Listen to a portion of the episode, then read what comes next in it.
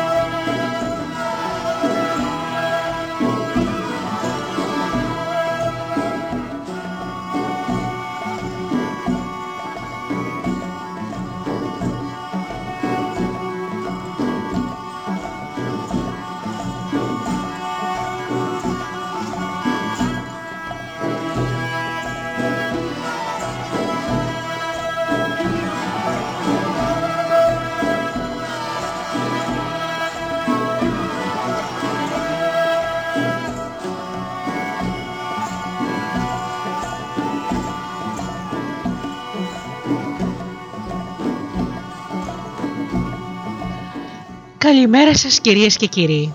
Είναι η εκπομπή «Μύθοι και πολιτισμοί» με τη Γεωργία Αγγελή. Ζωντανά από το στούντιο Δέλτα, το ραδιόφωνο της καρδιάς μας.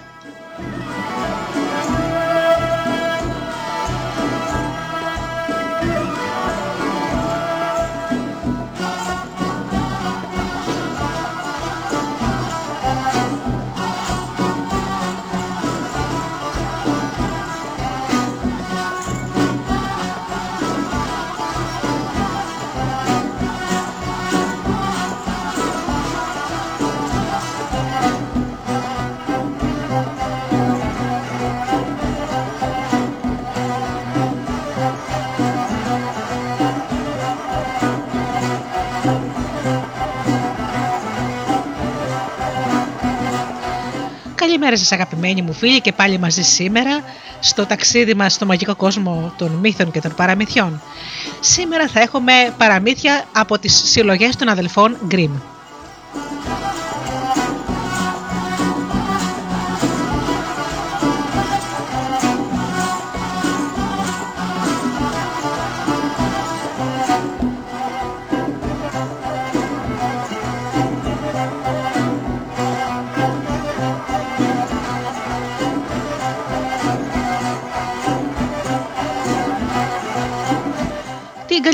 Πρώτα όμως να πω στους φίλους που μας πληκτρολογούν www.studiodelta.gr και βρίσκονται εδώ μαζί μας στη σελίδα του σταθμού.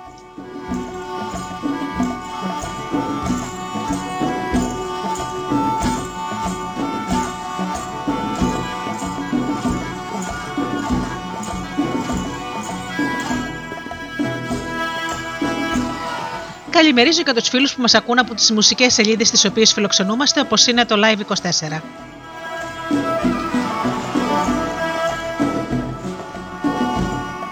Καλημέρα και στους φίλους που μας ακούν από κινητά και tablets.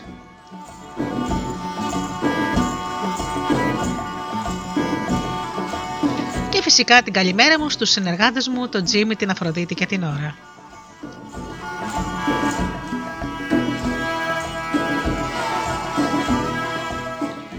Ξεκινάμε με τραγουδάκι και πίσω πάλι εδώ με τα παραμύθια μας.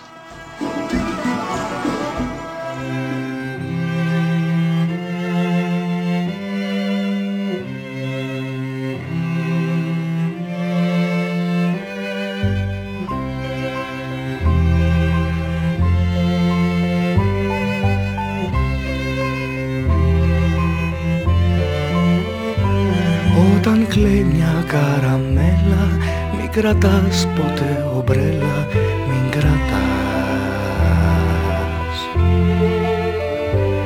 Έχει δάκρυα όλο γλυκά, θα σου πάρουνε την πίκρα αν πονάς.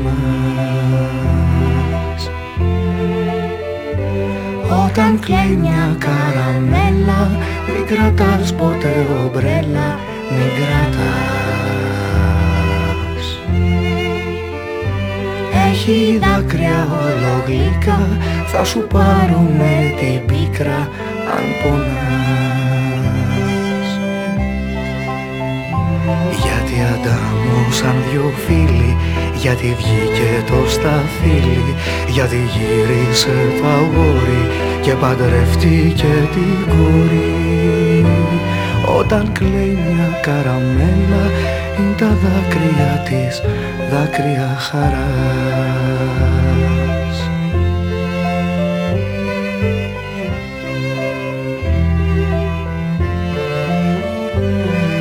κλαίει μια καραμέλα Μην κρατάς ποτέ ομπρέλα Μην κρατάς.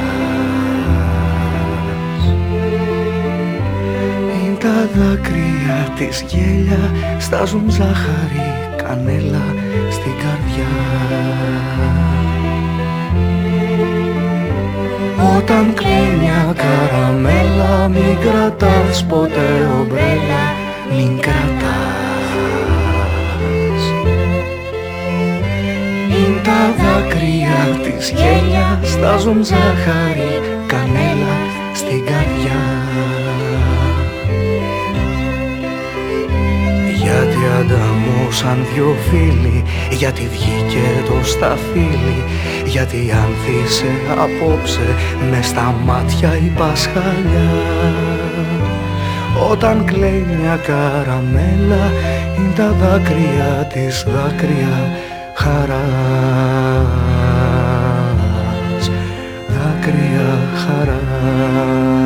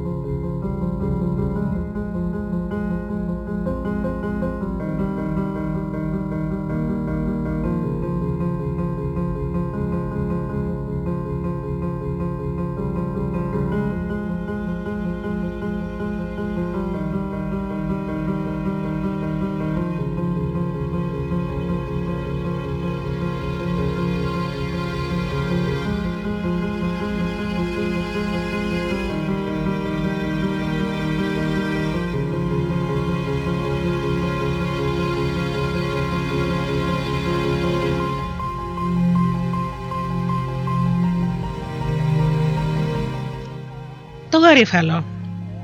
Μια φορά και έναν καιρό ήταν μια βασίλισσα που ο Θεός την είχε αφήσει χωρίς παιδιά και κάθε πρωί κατέβαινε στον κήπο της και παρακαλούσε το Θεό ψηλά στον ουρανό να της χαρίσει ένα παιδάκι, γιο ή κόρη.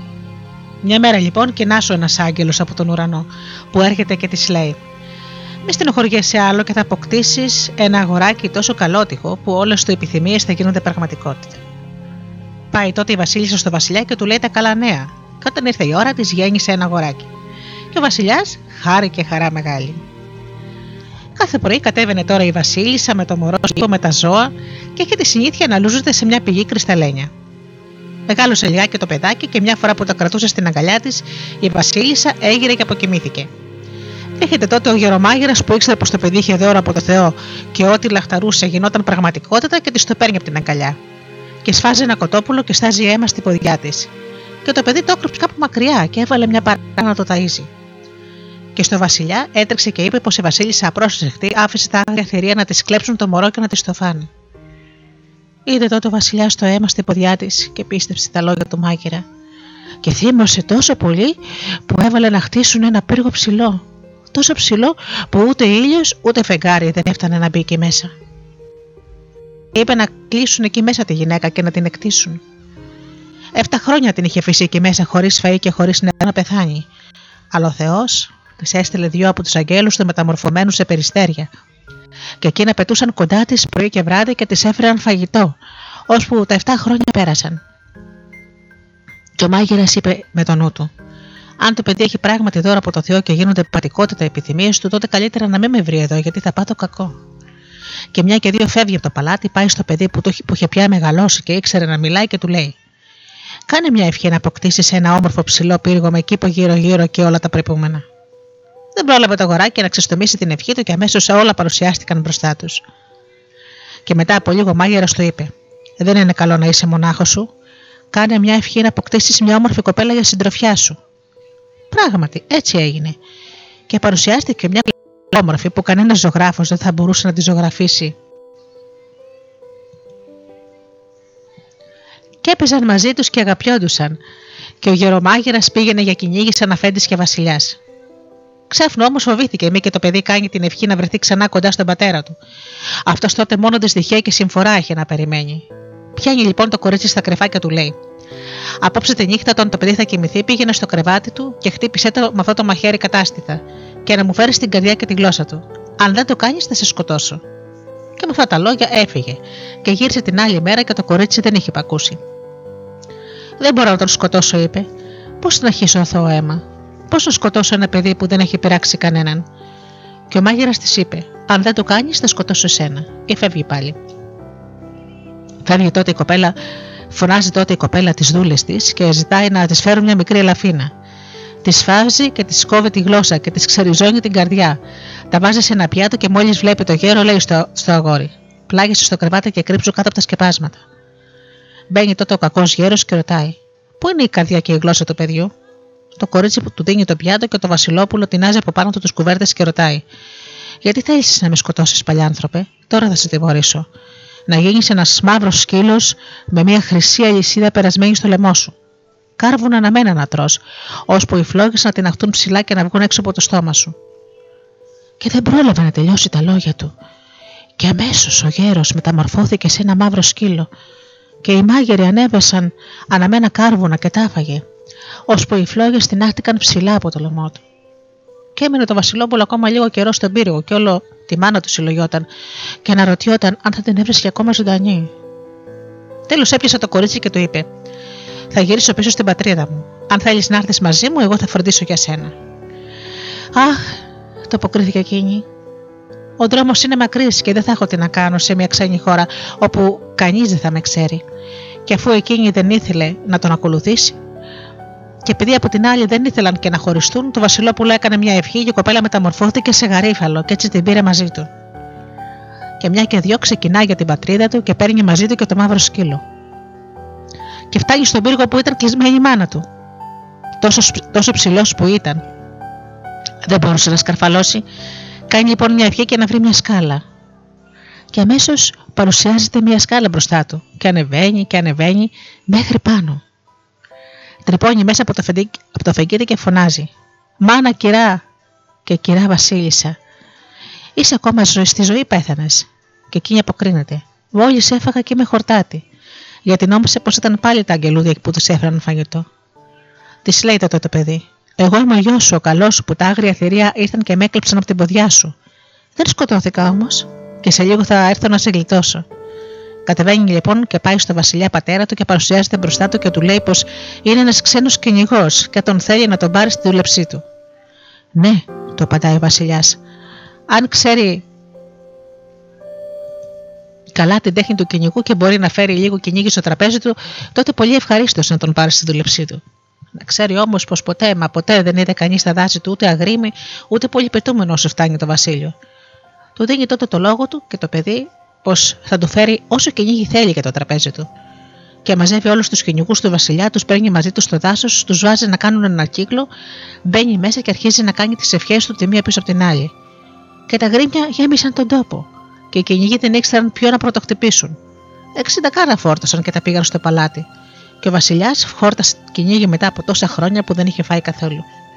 Χάρηκε πολύ ο Βασιλιάς και κάλεσε όλους τους αυλικούς του να φάνε όλοι μαζί και να το γιορτάσουν και την ώρα που ήταν μαζεμένοι γύρω από το βασιλικό τραπέζι, λέει στο κυνηγό: Μιας και είσαι τόσο άξιος, έλα να καθίσεις δίπλα μου. Και το παλικαράκι απαντάει: Με το συμπάθειο μεγαλειότατε, εγώ δεν είμαι παρά ένας ταπεινός και φτωχός κυνηγός. Ο βασιλιάς όμως επέμενε. Είπα να έρθεις και να κάτσεις κοντά μου. Ώσπου τελικά έτσι έγινε. Και εκεί που καθόταν, συλλογίστηκε την δύστικη μάνα του και ευχήθηκε να πιάσει την κουβέντα κάποιος από τους αυλικού και τους επίσημους και να ρωτήσει τον Βασιλιά τι γίνεται η Βασίλισσα, αν ζει ή αν πέθανε τάχα κλεισμένη μέσα στο ψηλό της πύργο. Δεν πρόλαβε να αποτελειώσει την ευχή του και ο αρχιστράτηγος ανοίγει το στόμα του και ρωτάει το Βασιλιά. Εμείς εδώ καλά περνάμε, μεγαλειότατε. Αναρωτιέμαι όμως, τι γίνεται τάχα η Βασίλισσα στον πύργο, να ζει ή να πέθανε. Και ο Βασιλιάς αποκρίνεται. Άφησε τα άγρια θηρία να κομματιάσουν τον αγαπημένο μου γιο. Δεν θέλω να μου ξαναπείτε τίποτα για αυτήν. Σηκώνεται το, το, το παλικάρι και λέει: Καλέ μου πατέρα, η Βασίλισσα και η μάνα μου είναι ακόμα ζωντανή, και εγώ είμαι ο γιος σου, που με κατασπάρεξαν τα άγρια θηρία. Ο γερομάγειρα ήταν κακός άνθρωπος και με είχε κλέψει από την ποδιά της την ώρα που η μάνα μου κοιμόταν και είχε σταλάξει στα ρούχα της το αίμα ενός κοτόπουλου. Βγάζει τότε μπροστά το μαύρο σκύλο με το χρυσό περιλέμιο και λέει: Αυτός είναι ο κακός μάγειρας. Και διατάζει να του φέρουν αναμένα κάρβουνα και το σκυλί τάβαγε μπροστά σε όλους, ώσπου οι φλόγες ανέβηκαν στο λαιμό του. Ρωτάει ύστερα το Βασιλιά αν θέλει να δει το μάγειρα έτσι όπως ήταν πρώτα, και κάνει μια ευχή και να ο μάγειρα παρουσιάζεται μπροστά τους με την άσπρη του ποδιά και το μαχαίρι στη μέση του δεμένου. Θύμωσε ο Βασιλιάς αν τον είδε και πρόσταξε να τον κλείσουν στο πιο βαθύ μποτρούμι. Και ο κυνηγός θα το ρωτάει: Θέλεις να δεις πατέρα και το κορίτσι που είχα συντροφιά στα παιχνίδια μου και που αρνήθηκε να με σκοτώσει, αν και έτσι έβαλες σε κίνδυνο την ίδια του τη ζωή; Ναι, αποκρίνεται ο Βασιλιάς, θέλω πολύ να τη γνωρίσω. Θα σου το δείξω, Βασιλιά και πατέρα μου, έτσι όπως είναι τώρα, που έχει τη μορφή ενός ωραίου λουλουδιού. Και βγάζει από τον κόρφο του το γαρίφαλο και το κουμπάει στο βασιλικό τραπέζι. Και ήταν ένα γαρίφαλο. Το γαρίφαλο ήταν τόσο όμορφο που ο Βασιλιάς δεν είχε ξαναδεί ομοιό του. Και ο γιος του του λέει: Τώρα θα σου δείξω πώ είναι στην πραγματικότητα. Και έκανε μια ευχή και η κοπέλα παρουσιάστηκε μπροστά τους πανέμορφη και δροσερή. Τόσο όμορφη που κανένας ζωγράφος δεν θα μπορούσε να ζωγραφίσει ομορφότερη. Στέλνει τότε ο Βασιλιάς δύο βάγες και δύο υπηρέτες ψηλά από το πάνω στον πύργο να κατεβάσουν τη Βασίλισσα και να τη φέρνουν στο βασιλικό τραπέζι. Και όταν την έφεραν, εκείνη δεν έβαγε μπουκιά. Ο Παντοδύναμο Θεός είπε: Που δεν μ' άφησε να πεθάνω 7 χρόνια μέσα στον πύργο, θα με πάρει γρήγορα κοντά του. Τρεις μέρες έζησε ακόμα και ύστερα πέθανε ευτυχισμένη. Και όταν την έθεψαν, τα δύο άσπρα περιστέρια, οι άγγελοι, που τους έφεραν φαγητό από τον ουρανό, ήρθαν και κάθισαν πάνω στο μνήμα της και ο γεροβασιλιά πρόσταξε να κόψουν το μάγειρα σε τέσσερα κομμάτια. Αλλά η λύπη τον έτρωγε σιγά σιγά και μαράζουν η καρδιά του, ώσπου πέθανε κι αυτός. Ο γιος του παντρεύτηκε την όμορφη κοπέλα που είχε φέρει στον κόσμο σαν όμορφο γαρίφαλο. Και από τότε έζησαν καλά αυτοί και εμείς καλύτερα.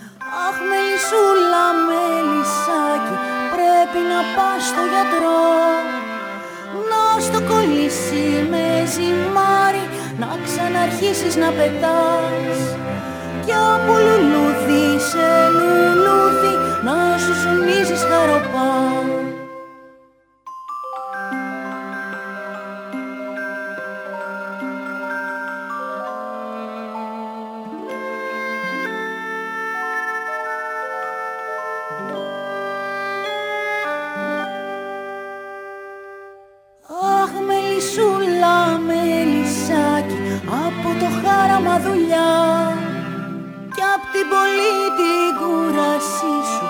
Έχεις πλεχτεί μες στα κλαδιά. Τώρα θα μείνεις στην Κυψέλη Με τους κυφίνες τους χοντρούς. Μέχρι να γιάνει το φτερό σου Θα βαρεθείς να τους ακούς.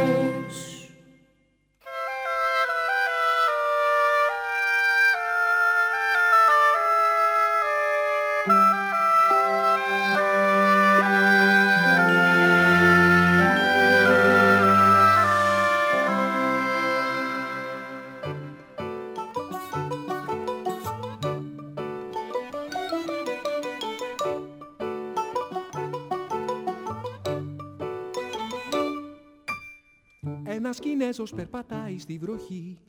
Κρατάει κίτρινη ομπρέλα ανοιχτή. Και μια Κινέζα με ένα μπέμπι αγκαλιά Γυρνάει από τη δουλειά. Η καφετέριες γεμάτες κινεζάκια Πίνουν ζεστό καφέ και τρώνε κουλουράκια. Παρέες που τα λένε και χαμογελάνε Και τη βροχή κοιτάνε. Κι όλος ο κόσμος στο Πεκίνο έχει βγει. Χίλιοι Κινέζοι τρέχουν μέσα στη βροχή Ουράνιο τοξό που να είναι θα φανεί. Θα φανεί.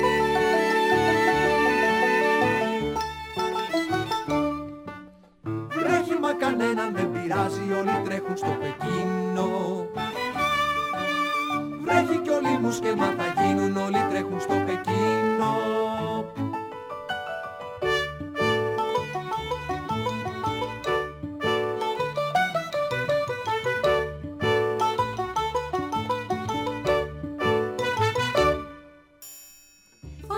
κόκκινα και πράσινα ανάβουν Και όλοι τρέχουν λεωφορείο να προλάβουν.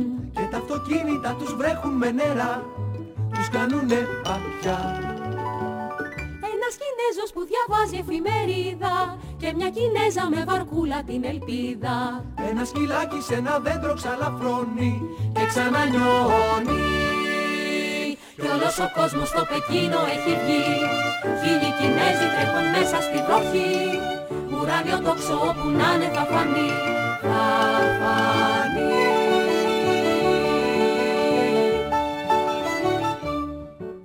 Βρέχει με κανέναν δεν πειράζει όλοι τρέχουν στο Πεκίνο. Στο Πεκίνο. Βρέχει κι όλοι μου σκέμα θα γίνουν όλοι τρέχουν στο Πεκίνο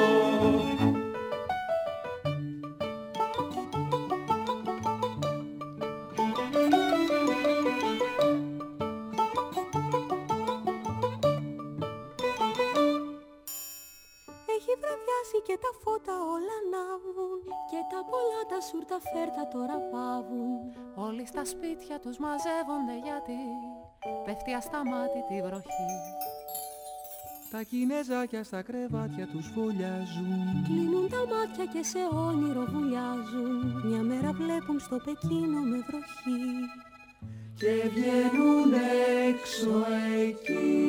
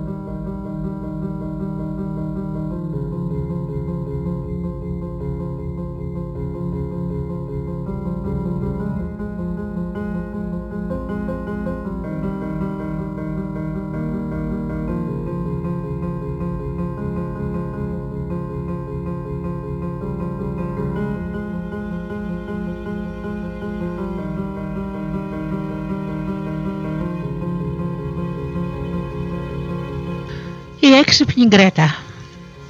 Μια φορά και ένα καιρό ήταν μια μαγείρισα που την λέγανε Γκρέτα. Και όταν έβγαινε έξω φορούσε κόκκινα παπούτσια με κόκκινες εγγράφες και καμάρωνε και κουνιόταν και λυγιόταν και έλεγε με το νου της «Βρε τι όμορφη κοπέλα που είμαι» και όταν γύριζε στο σπίτι έπινε από τη χαρά της και ένα ποτηράκι κρασί. Και όπως το κρασί φέρνει κέφι, τσιμπούσε και τον καλύτερο μαζί από το φαγητό που μαγείρευε, ώσπου να χορτάσει και έλεγε: Η μαγείρισα πρέπει να ξέρει τι σο είναι αυτό που μαγειρεύει. Και μια μέρα της λέει το αφεντικό της: Γκρέτα, απόψε περιμένω κάποιον και τον έχω τραπέζι. Σφάξε δύο κοτόπουλα και μαγείρεψε τα νόστιμα. Στις προσταγές σου, αφέντη, αποκρίθηκε η Γκρέτα. Σφάζει λοιπόν δύο κοτόπουλα, τα ζεματάει, τα μαδάει, τα σουφλίζει και κατά το βράδυ τα βάζει να τα ψήσει για να είναι έτοιμα. Άρχισαν λοιπόν τα κοτόπουλα να γίνονται και να ξεροψύνονται, αλλά ο καλεσμένος δεν έλεγε να έρθει. Και φωνάζει η Γκρέτα τον αφέντη της: Αν δεν έρθει ο καλεσμένος, πρέπει να τραβήξω τα κοτόπουλα από τη φωτιά. Αλλά θα είναι κρίμα να μείνουν και να μην τα φάει κανείς τώρα που είναι ζεστά και νόστιμα. Και ο, ο αφέντης της αποκρίνεται. Δίκιο έχεις. Θα πάω τώρα αμέσως να φέρω τον καλεσμένο μόνος μου. Μόλις όμως της γύρισε ο αφέντης στην πλάτη και τραβάει η Γκρέτα τη σούφλα από τη φωτιά και λέει με το νου της: τι, θα, τι να κάθομαι και να ξεροσταλιάζω και εδώ το σύνορο στην κάψα. Θα γίνω μουσκίδι στον υδρότα και θα διψάσω και αυτοί ποιος ξέρει πότε θα έρθουν. Καλύτερα να κατέβω μια στιμούλα στο κατώ ή να πιω μια γουλιά κρασάκι. Τρέχει λοιπόν, γεμίζει ένα κανατάκι, σταυροκοπιέται και πίνει μια γερή γουλιά. Μα το Θεό λέει μετά. Το κρασί κατεβαίνει όλα μαζί. Κρίμα να το χωρίσω. Και τσούζελει μια γενναία γουλιά. Και ύστερα ανεβαίνει πάνω και ξαναβάζει τη σούφλα στη φωτιά. Αλήφει τα κοτόπουλα με φρέσκο βούτυρο και αρχίζει να τα γυρίζει. Όλο κέφι πάνω στα κάρφουνα. Και μύριζαν τα κοτόπουλα τόσο ωραία. Που τη έσπασαν τη μύτη. Και λέει η Κρέτα με το νου της. Πρέπει να τα δοκιμάσω. Να δω αν είναι εντάξει, μη και τους λείπει τίποτα. Και κόβει ένα μικρό μικρό κουμπατάκι. Και το τρώει. Πω πω, τι νόστιμα που είναι. Αμαρτία από το Θεό να μην φαγωθούν στην ώρα τους. Και τρέχει στο παράθυρο να δει αν έρχεται ο αφέτη της με τον καλεσμένο, αλλά δεν βλέπει κανέναν. Κάθεται πάλι και γυρίζει τη σούφλα και συλλογέται. Η μια φτερούγα κοντεύει να καεί. Καλύτερα να τη φάω παρά να πάει χαμένη. Και την, και την κόβει και την τρώει και ήταν πολύ νόστιμη. Ύστερα το σκέφτεται καλύτερα και λέει πάλι: Μπα, πρέπει να φάω και την άλλη, αλλιώς ο αφέντης θα το καταλάβει πως κάτι λείπει. Και έτσι έφυγε και τις δύο φτερούγες. Και ύστερα ξαναπήγε στο παράθυρο να ρίξει μια ματιά, μήπως έρχεται ο αφέντης της, αλλά δεν είδε ψυχή στον δρόμο. Ποιος ξέρει, αναλογίστηκε, μπορεί και να μην έρθουν καθόλου. Μπορεί να πήγαν πουθενά αλλού. Και λέει η μονάχη της: Α, Γκρέτα, μην πολύ σκοτίζεσαι. Άντε να αποτελειώσεις αυτό που άρχισες και βάλει κι άλλη μια γουλιά κρασάκι στο καρατάκι σου και φάτε το κοτόπουλο. Είναι κρίμα να πάει χαμένη τέτοια νοστιμιά. Τρέχει λοιπόν στο κατό, γεμίζει ξανά κρασί και αποτελειώνει το ένα κοτόπουλο. Και ο φέντη της ακόμα να έρθει. Το κοιτάζει το δεύτερο, το ξανακοιτάζει και στο τέλος δεν κρατιέται και λέει: Όπου πήγε το ένα, πρέπει να πάει και το άλλο, γιατί είναι και τα δύο παρέα και δεν μπορούν να χωριστούν. Μου φαίνεται πως μια γουλιά κρασάκι ακόμα δεν θα με βλάψει. Και σιγοπίνοντας το κρασάκι της, το κατάφερε και το δεύτερο κοτόπουλο και το ξαπόστειλε μαζί με το πρώτο. Πάνω στην ώρα που ήταν μπουκωμένη, έρχεται ο αφέντης της και φωνάζει: Γρήγορα, Γκρέτα, έρχεται ο καλεσμένος μου. Αμέσως αφέντη τη προσταγές σου. Άπαντα η Γκρέτα. Ο αφέντης τρέχει να δει αν το τραπέζι είναι έτοιμο, στρωμένο και παίρνει το μεγάλο μαχαίρι για να κόψει τα κοτόπουλα και το ακονίζει στο διάδρομο. Φτάνει και ο καλεσμένος και χτυπάει όλο βγαίνει την πόρτα και το ανοίγουν. Τρέχει η Γκρέτα και ανοίγει να δει ποιος είναι. Μόλις τον βλέπει τον καλεσμένο, φέρνει το δάχτυλο στα χέρια και του λέει: Σστ, σστ, φύγετε γρήγορα, γιατί αν σας πιάσει στα χέρια του αφέντη μου, αλλή μονό σας. Σας κάλασε και να φάτε, αλλά το νου σας έχει να σας κόψει τα αυτιά. Ακούστε τον που σακονίζει το μαχαίρι του. Και ο καλεσμένος τα άκουσε πράγματι και όπου φύγει, φύγει, χωρίς να χάσει καιρό. Και η Γκρέτα τρέχει και βρίσκει τον αφέντη της και του λέει: Ωραίο καλεσμένο βρήκατε να καλέσετε αφέντη. Γιατί το λες αυτό, Γκρέτα, τι έγινε; Να, εκεί που είχα βάλει τα κοτόπουλα στην πιατέλα και ετοιμαζόμουν να τα φέρω, μπαίνει αυτός και μου τα βουτάει και το βάζει στα πόδια. Μωρέ, μπράβο του, ωραίος τρόπος, λέει ο αφέντης λυπημένος. Κρίμα τα νόστιμα κοτόπουλα και δεν μου άφησε τουλάχιστον το ένα ευλογημένο να έχω κι εγώ να φάω κάτι. Και τον φωνάζει να σταθεί. Εκείνος όμως έβαλε τα πόδια στην πλάτη και άρχισε να τρέχει ακόμα πιο γρήγορα. Τρέχει και ο αφέντης ξοπίσω του με το μαχαίρι στα χέρια. Και όπως έτρεχε, του φώναζε: Το ένα μόνο, το ένα μόνο. Και εννοούσε να το αφήσει το ένα κοτόπουλο. Αλλά ο καλεσμένος του κατάλαβε να, το αφήσει, να τον αφήσει να του κόψει το ένα αυτή μονάχα. Και έφυγε σφαίρα σαν να τον κυνηγούσαν χίλιοι διαβόλοι. Και να γυρίσει σπίτι του και με τα δυο αυτιά στη θέση τους.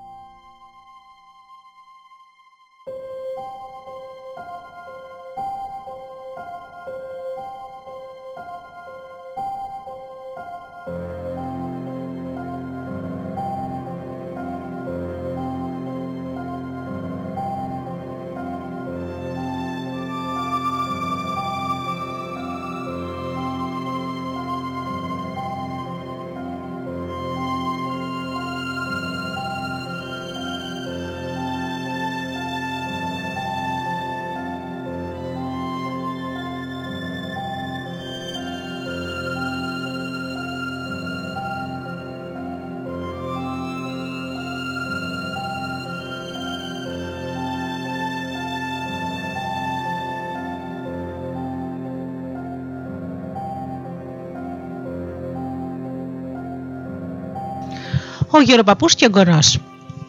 Μια φορά και ένα καιρό ήταν ένας γέρος, πολύ γέρος, που τα μάτια του είχαν πια θολώσει, τα αυτιά του είχαν κλείσει και τα, γόνατα του, τα γόνατά του έτρεμαν. Και όταν καθόταν στο τραπέζι να φάει, το χέρι του ίσε που μπορούσε να κρατήσει το κουτάλι και έτσι έχινε τη σούπα στο, στο τραπεζομάντιλο και έσταζε από τα χείλη του και κυλούσε το σαγόνι του. Ο γιος του και η νύφη του τον έβλεπαν και συχαίνονταν. Γι' αυτό και τον έβαλαν να τρώει σε μια σόμπα, δίπλα από τη σόμπα, στη γωνιά, και του έδωσαν το φαγητό του μέσα σε μια πύληνη γαβάθα και ούτε του έδιναν αρκετό για να χορτάσει. Κοίταζε λοιπόν ο δύστιχος στο τραπέζι και τα μάτια του έτρεχαν δάκρυα. Και μια φορά του έπεσε το πιάτο από τα χέρια και έσπασε.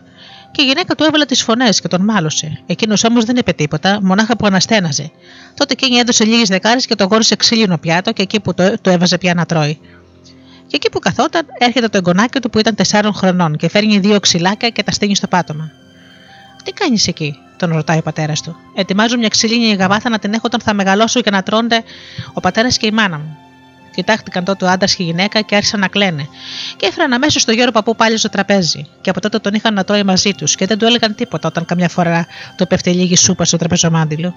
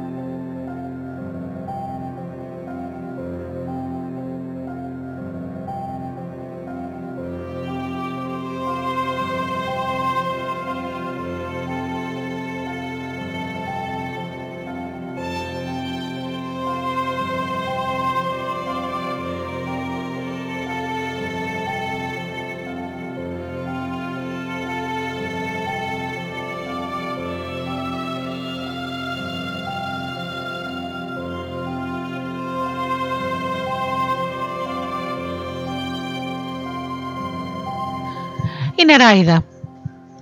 Μια φορά και ένα καιρό ήταν δύο αδέλφια και ένα αγοράκι και ένα κοριτσάκι και έπαιζαν δίπλα σε μια πηγή. Και εκεί που έπαιζαν πέφτουν ξαφνικά και τα δύο μέσα στο νερό.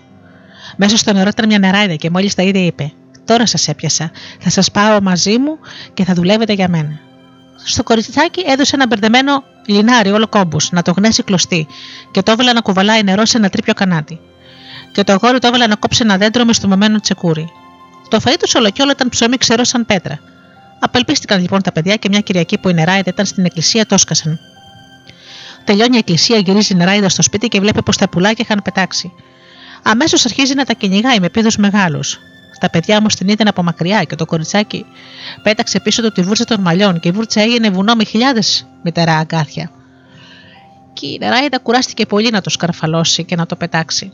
Μετά πολλά πάντω κατάφερε και βρέθηκε από την άλλη μεριά. Τη βλέπουν τα παιδιά και το αγόρι πετάει πίσω το ένα χτένι και το χτένι γίνεται βουνό με χίλιες χίλιες ψηλές κορφές. Η νεράχητα όμως κατάφερε να το περάσει και αυτό. Πετάει τότε το κορίτσι ένα καθρέφτη και ο καθρέφτης έγινε βουνό με, πλαγιές, με πλαγιές γλιστερές. Τόσο γλιστερές που κανείς, μα κανείς δεν μπορούσε να τις ανέβει. Και λέει τότε η νεράιδα με τον νου της: Θα πάω μια τριχάλο στο σπίτι μου να πάρω το τσικούρι μου να το κόψω στα δύο αυτό το βουνό. Μέχρι να ξανάρθει όμως τα παιδιά είχαν πάρει δρόμο και η Νεράιδα αναγκάστηκε να γυρίσει στην πηγή της και να κρυφτεί εκεί μέσα.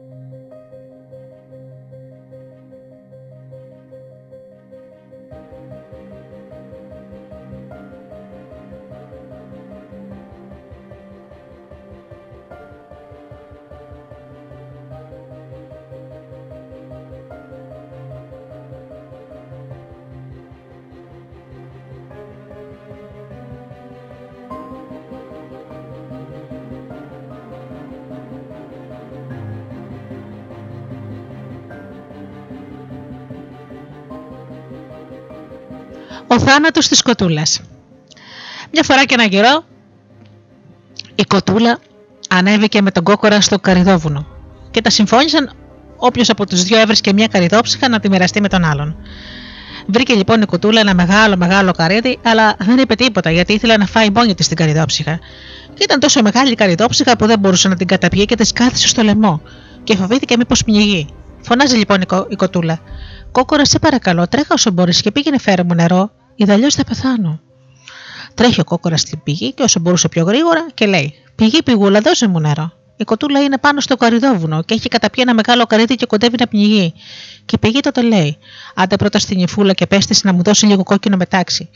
Τρέχει ο κόκορας στην νύφη και της λέει: Νύφη, νυφούλα, δώσε μου κόκκινο μετάξι, να το δώσω στην πηγή να μου δώσει νερό να το πάει στην κοτούλα μου πάνω στο καριδόβουνο που κοτόπια ένα καρύδι μεγάλο και κοντεύει να πνιγεί. Και η νύφη του λέει: Άντε πρώτα να μου φέρεις το στεφάνι μου. Απόμενα πιασμένο στα κλαδιά ενός δέντρου. Τρέχει ο κόκορα στο λιβάδι, βρίσκει ένα δέντρο, ξεκρεμάει το στεφάνι από το κλαδί και το φέρνει στην νύφη. Η νύφη του δίνει το κόκκινο μετάξι και το φέρνει στην πηγή και η πηγή του δίνει το νερό. Τρέχει ο κόκορα με το νερό και φτάνει στο καριδόβουνο και πάει να το δώσει στην κοτούλα του. Αλλά στο μεταξύ η κοτούλα έχει πνιγεί και ήταν ξαπλωμένη κατά γη αυτή. Άρχισε τότε να κλαίει το κοκοράκι, να κλαίει τόσο δυνατά που ήρθαν όλα τα ζωντανά και όλα τα πετινά και θρυνολογούσαν μαζί του την κοτούλα. Και έξι ποντικάκια έφτιαξαν μια άμαξα μικρή να κουβαλήσουν την κοτούλα στον τάφο της. Την έφτιαξαν και ύστερα ζέστηκαν να την ασύρουν, και ο κόκορας ανέβηκε στη θέση του αμαξά. Και τα οδηγεί. Στον δρόμο που πήγαιναν βρίσκουν την Αλεπού. Για πού το έβαλες κοκοράκι, πάω να θάψω την κοτούλα μου, να έρθω κι εγώ μαζί σου. Έλα, αλλά κάτσε πίσω στην άμαξα.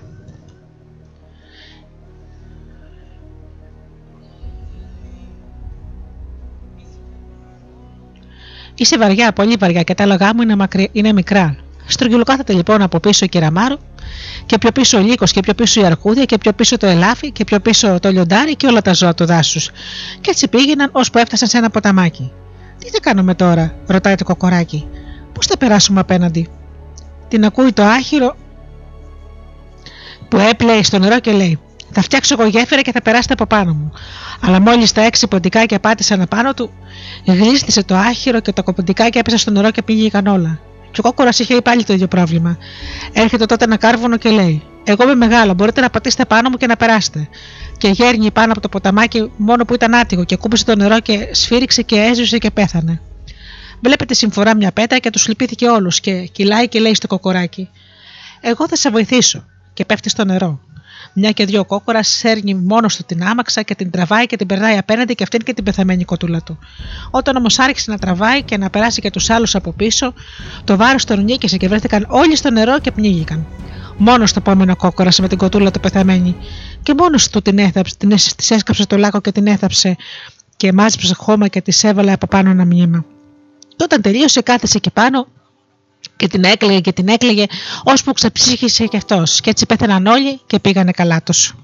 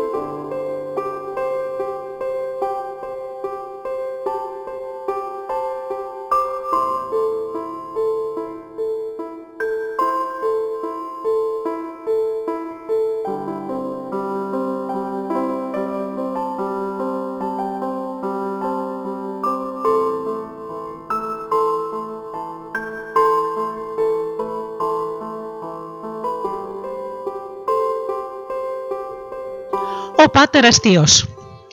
Μια φορά και έναν καιρό έγινε πόλεμος μεγάλος και όταν ο πόλεμος μεγάλωσε και τελείωσε, όλοι οι στρατιώτες απολύθηκαν ανάμεσά τους και ήταν ο Πάτερ Αστείο. Τούτουσα λοιπόν μια κουραμάνα και τέσσερις πεντάρες λεφτά και τον έδιωξαν. Πήρε και αυτός στο δρόμο και πήγαινε. Και εκεί που πήγαινε, συναντάει τον Άγιο Πέτρο που είχε ντυθεί ζητιάνος και καθόταν. Και όταν ο πάτερ αστείο πέρασε από κοντά του, του γύριψε λαϊμοσύνη. Καλέ μου ζητιάνο, το αποκρίθηκε εκείνος. Τι να σου δώσω. Ήμουν στρατιώτης και απολύθηκα και άλλο τίποτα δεν μου έδωσαν παρά μια μικρή κουραμάνα και τέσσερις πεντάρες λεφτά. Και όταν μου τελειώσουν θα πρέπει να ζητιανέψω σαν εσένα. Αλλά δεν μπορώ να σε αφήσω έτσι, κάτι θα σου δώσω. Κόβει λοιπόν την κουραμάνα στα τέσσερα και του δίνει το ένα κομμάτι στον Απόστολο μαζί με τη μια πεντάρα. Ο Άγιος Πέτρος τον ευχαρίστησε. και αφού προχώρησε λιγάκι, παρακάτω πήρε τη μορφή άλλη, σαν ζητιάνος πάλι και στάθηκε να τον περιμένει. Και όταν ο στρατιώτης έφτασε μπροστά του, του ζήτησε πάλι ελεημοσύνη. Ο πάτερ Αστείος είπε ξανά τα ίδια και έδωσε ένα κομμάτι ψωμί και μια, κουραμα... ένα κομμάτι ψωμί και μια πεντάρα. Ο Άγιος Πέτρος τον ευχαρίστησε και έφυγε. Αλλά λίγο πιο κάτω κάθισε και να τον περιμένει για τρίτη φορά πάλι Ζαζιτιάνος. Ο πάτερ Αστείος του έδωσε και το τρίτο κομμάτι ψωμί και την τρίτη πεντάρα. Και ο Άγιος Πέτρος τον ευχαρίστησε και ο πάτερ Αστείος απόμενε με ένα κομμάτι κουραμάνα και μια πεντάρα όλοι και όλοι. Μπήκε τότε σε ένα παραδοχείο και έφεγε την κουραμάνα του και την πεντάρα του αγόρασε μπύρα να πιει. Όταν απόστασε το φέγγι και το πιωτό του, συνέχισε το δρόμο του και πάλι ο Άγιος Πέτρος που ήταν τώρα ντυμένος σε παλιό στρατιώτης κι αυτός. Και τον σταματάει και του λέει: Καλή σου μέρα, σύντροφε. Μήπως σου βρίσκεται κανένα κομμάτι ψωμί και καμιά, καμιά πεντάρα για να πιω μια μπύρα να ξετυψάσω. Ε, πού να τα βρω; Όταν απολύθηκα δεν μου δώσανε παρά μια κουραμάνα και τέσσερις πεντάρες. Τρεις ζητιάνους βρήκα στον δρόμο μου και έδωσα στον καθένα τους ένα κομμάτι από το ψωμί μου και μια πεντάρα. Τέλος στάθηκα και σε ένα παδοχείο να ξαποστάσω και έφεγα το τέταρτο κομμάτι και είπε και μια μπύρα με την πεντάρα μου. Τώρα οι τσέπες μου είναι αδιανές και αφού και εσύ δεν έχεις τίποτα, μπορούμε να βγούμε μαζί στη ζητιανιά. Αμπά, δεν είναι ανάγκη, αποκρίθηκε ο Άγιος Πέτρος. Κάτι ξέρω από την τέχνη του γιατρού και έτσι μπορώ να βγάλω λεφτά όσα θέλω. Εγώ όμως, είπε ο πάτερ Αστείο, δεν έχω ιδέα από γιατρία και φάρμακα. Θα πάω λοιπόν μονάχος μου να ζητιανέψω. Όχι, έλα μαζί μου, του λέει ο Άγιος Πέτρος, και από ό,τι βγάλω θα έχεις στα μισά. Εντάξει και παραεντάξει. Συμφώνησε ο πάτερ Αστείο και πήρανε μαζί το δρόμο και περπατούσαν.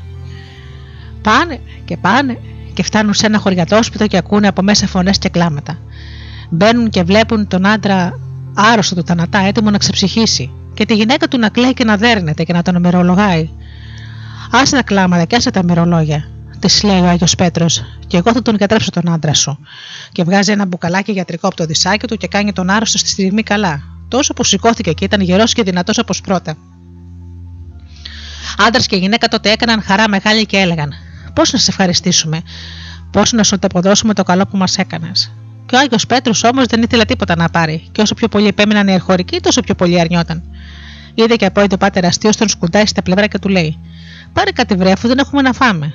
Και μετά πολλά, η γυναίκα φέρνει ένα, ένα αρνάκι και το δίνει στον Άγιο Πέτρο, μα εκείνος δεν το παίρνει.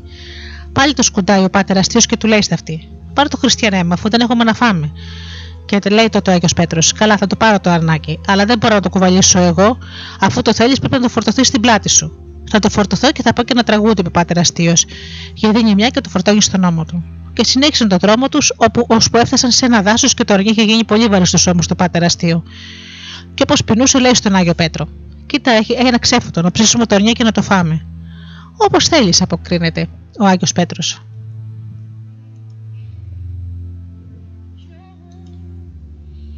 Μετά πολλά έφτασε στα αυτιά του στα μαντάτο που η Βασιλοπούλα πέθανε.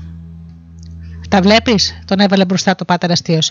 Έτσι όπως σερνόσουνα, αργήσαμε και τη χάσαμε την ευκαιρία. Εσύ φταίει. Σώπα του, λέει ο Πέτρος. Και δεν ξέρω μόνο να κατέβω τους αρρώστου παρά και τους νεκρούς να στέλνω. Αφού το λες, εσύχασε τότε ο Άγιος Πάτερ αστείος. Έτσι θα είναι. Αλλά να ξέρεις αυτή τη δουλειά θα πρέπει να πάρουμε τουλάχιστον το μισό βασίλειο. Μια και εδώ πάνε στο παλάτι και βρίσκουν όλους βουτυγμένους σε πένθος. Και ο Άγιος Πέτρος παρουσιάζεται στο βασιλιά και του λέει πως θα αναστήσει τη θηγατέρα του. Τον πάνε στην νεκρή και αφού ζήτησε ένα τζουκάλι νερό, τους έβγαλε όλους από το δωμάτιο και κράτησε κοντά του μονάχο τον πάτερ αστείο. Πιάνει τότε και κόβει τα χέρια και τα πόδια της πεθαμένης Βασιλοπούλας, τα ρίχνει στο νερό, ανάβει φωτιά και τα βράζει. Και όταν έβρασε τόσο που ξεκόλλησε το κρέας από τα κόκκολα, τα βγάζει από το τσουκάλια και τα στείνει στη σειρά πάνω στο τραπέζι στη σωστή τους θέση και στη τάξη. Και όταν τελείωσε, λέει τρεις φορές: Στο όνομα της Αγίας Τριάδας νεκρή πάνω. Και με την τρίτη η Βασιλοπούλα σηκώθηκε δυνατή, γερή και όμορφη όπως πρώτα.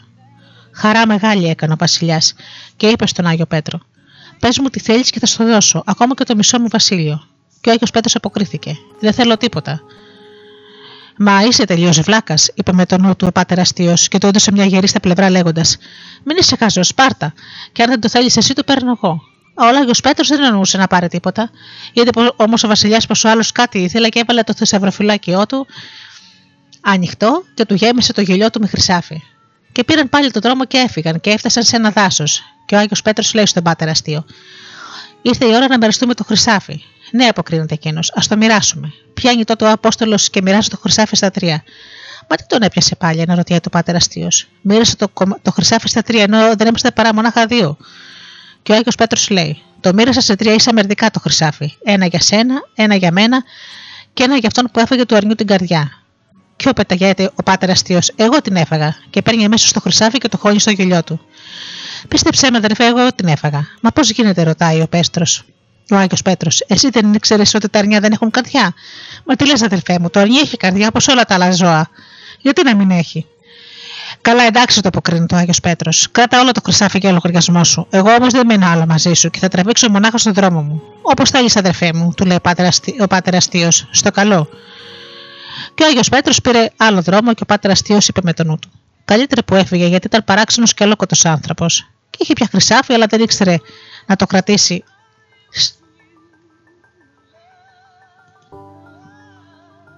στην τσέπη του, γρήγορα το χάρισε, το ξόδεψε, το σπατάλησε και πριν και περάσει πολύς καιρός βρέθηκε πάλι άφραγκος με τι τσέπε της αδιανές.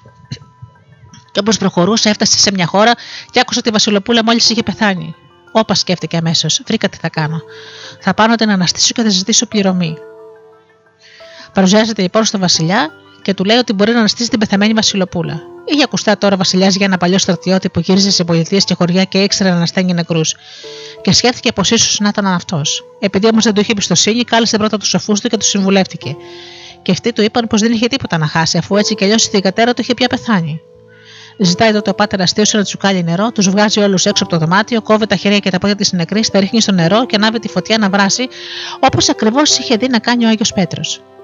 Το νερό έβρασε, το κρέας ξεκόλλησε από τα κόκαλα και εκείνος τα, έβαλε, τα έβγαλε από το τσουκάλι και τα άπλωσε στο τραπέζι, αλλά δεν ήξερε με ποια σειρά και τάξη να τα στρώσει και τα έβαλε όλα ανακατεμένα. Στάθηκε όμως μπροστά τους και είπε: Στο όνομα της Αγίας Τριάδας νεκρή σηκω πάνω. Είπε τα λόγια τρεις φορές, αλλά τα κόκαλα δεν σάλεψαν από τη θέση τους. Τότε είπε άλλες τρεις φορές και άλλες τρεις τίποτα. Σήκω πάνω, παλιοκόριτσο, φώναξε τότε. Σήκω επάνω, η δεμή θα το μετανιώσεις πικρά. Δεν πρόλαβε να ξεστομίσει αυτά τα λόγια και να από το παράθυρο ο Άγιος Πέτρος που είχε πάρει πάλι τη μορφή του παλιού στρατιώτη. Βρε άνθρωπε, αθεόφοβε, τι πας να κάνεις, πώς θα στεναστεθεί η νεκρή έτσι πως τα έβαλες ανάκατα τα κόκαλά της; Αδερφέ, έκανα ότι περνούσε από το χέρι μου, αποκρίθηκε ο πάτερ αστείος. Θα σε βοηθήσω για τελευταία φορά, του λέει ο Άγιος Πέτρος. Αλλά να ξέρεις πως αν ξανακάνεις κάτι τέτοιο, πας χαμένος. Και ακόμα μην τολμήσεις να πάρεις το παραμικρό από τη Βασιλιά, το καλό που σου θέλω και βάζεις στη σωστή σειρά τα κόκαλα της Βασιλοπούλας και λέει τρεις φορές: Στο όνομα της Αγίας Τριάδας νεκρή, σηκώ πάνω. Και η Βασιλοπούλα σηκώθηκε και ήταν γερή και δυνατή και όμορφη όπως πρώτα. Έφυγε τότε ο Άγιος Πέτρος από το παράθυρο και ο πάτερ Αστείο χάρηκε που όλα πήραν καλό τέλος, μόνο που καθόλου δεν το άρεσε να φύγει με άδεια χέρια. Θα ήθελα να ξέρα, είπε με το νου του, ποια βίδα του έχεις στρίψει αυτόν του τρελού. Με το ένα χέρι μου δίνει και μετά άλλο μου τα παίρνει πίσω. Πάει, δεν έχει μυαλό και ο Βασιλιάς τρελάθηκε από τη χαρά του που ήταν ξανά την κόρη του ζωντανή και πρόσταξε το πάτερ αστείο να, να ζητήσει ότι τραβάει η καρδιά του. Και ο δύστιχο τίποτα δεν μπορούσε να ζητήσει. Τα κατάφερε όμως με τις πονηριές του και τα μεσόλαγα ο Βασιλιάς να του γεμίσουν το γελιό χρυσάφι. Και έτσι έφυγε. Και καθώς έβγαινε από τα παλατιού την πύλη, βλέπει ξάφνου μπροστά του τον Άγιο Πέτρο. Μα τι άνθρωπος είσαι εσύ, τον ρωτάει. Δεν σου είπα να μην πάρεις τίποτα. Αλλά αντί να ακούσεις τα λόγια μου, εσύ γέμισες στο γελιό σου χρυσάφι. Τι θέλεις να κάνω, αποκρίθηκε ο πάτερ αστείος αφού μου το γέμισαν. Χωρίς να το καταλάβω. Ένα έχω να σου πω. Αν ξανακάνεις τίποτα τέτοιο θα την πληρώσεις πολύ άσχημα. Μη φοβάσαι, αδερφέ μου, τώρα έχω αρκετό χρυσάφι. Δεν πρόκειται να κάτσω να ξεπλένω κόκαλα. Ναι, του λέει ο Άγιος Πέτρος, το χρυσάφι θα σου κρατήσει κάμποσο καιρό. Αλλά για να μην ξαναρχίσεις τις παλιανθρωπιές θα σου δώσω ένα δώρο. Από εδώ και πέρα ο γελιός θα έχει τιμή για δύναμη μαγική. Και ό,τι λαχταράς θα το βρίσκεις μέσα. Και τώρα σου αφήνω γεια και δεν θα με ξαναδείς μπροστά σου. Α γίνει το θέλημα του Θεού, είπε ο πάτερ αστείο. Και μην νομίζει πως θα σε πάρω από πίσω, μισότρελε, να πα στο καλό και να μην ξαναγυρίσεις. Και δεν πίστεψε λέξη για τη μαγική δύναμη που είχε ο γελιός του. Την ξέχασε και ούτε που την ξανασκέφτηκε. Πήρε λοιπόν τον δρόμο με το χρυσάφι του και το ξόδεψε και το σκόρπουσε όπως την πρώτη φορά. Και όταν άλλο δεν είχε στις τσέπες του παρά μόνο τέσσερις πεντάρες, έφτασε σε ένα παντοχείο και είπε με τον νου του. Ώρα να ξεδέψω τι πεντάρες μου και να φύγουν να πάνε στο καλό. Και μπήκε μέσα και παρήγγειλε κρασί για, για τρεις πεντάρες και ψωμί για μια πεντάρα. Και εκεί που καθόταν και έπινε, με ροδιά από χίνε ψητές χτύπησε τα ρουθούνια του. Και κάνει από εδώ, κάνει από εκεί, βλέπει πως ο ξενοδόχο είχε σοφλήσει δύο χίνε και τις έψινε. Θυμήθηκε τότε τα λόγια του συντρόφου του και λέει: Δεν χάνω τίποτα να δοκιμάσω. Φεύγει λοιπόν και μόλις δρασκέλει στο κατόφλι, βρέθηκε έξω και λέει: Μακάρι να πετάξουν οι χίνε από τη σούφλα τους και να βρεθούν στο γελιό μου. Και αμέσως τον ανοίγει και τι να δει. Μέσα ήταν οι δύο σουφλιστές χίνε. Μωρέ, μπράβο, φώναξε χαρούμενος. Τώρα πια δεν έχω ανάγκη κανέναν. Και προχωράει σε ένα λιπαδάκι και κάθεται και να φάει. Και εκεί που έτρωγε και φρανόταν, έρχονται δύο παλικάρια, δύο τεχνίτες που είδαν τη μια την χίνα ολόκληρη ακόμα και άρχισαν να την τρώνε με τα μάτια από την πείνα τους. Ε, με τη μια θα χορτάσω κι εγώ, είπε με τον νου του πάτερ αστείο, του φωνάζει.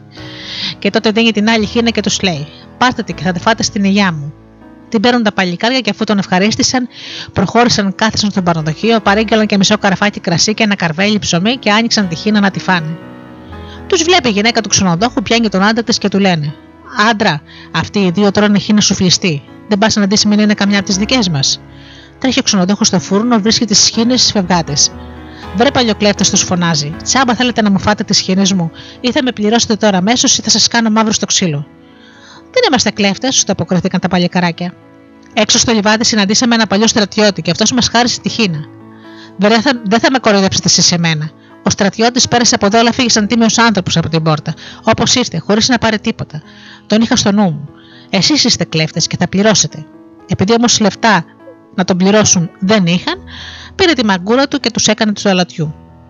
Ο πάτερ αστείο τράβηξε το δρόμο του και έφτασε σε έναν τόπο με ένα ψηλό πύργο πλούσιο και ένα πανδοχείο φτωχό.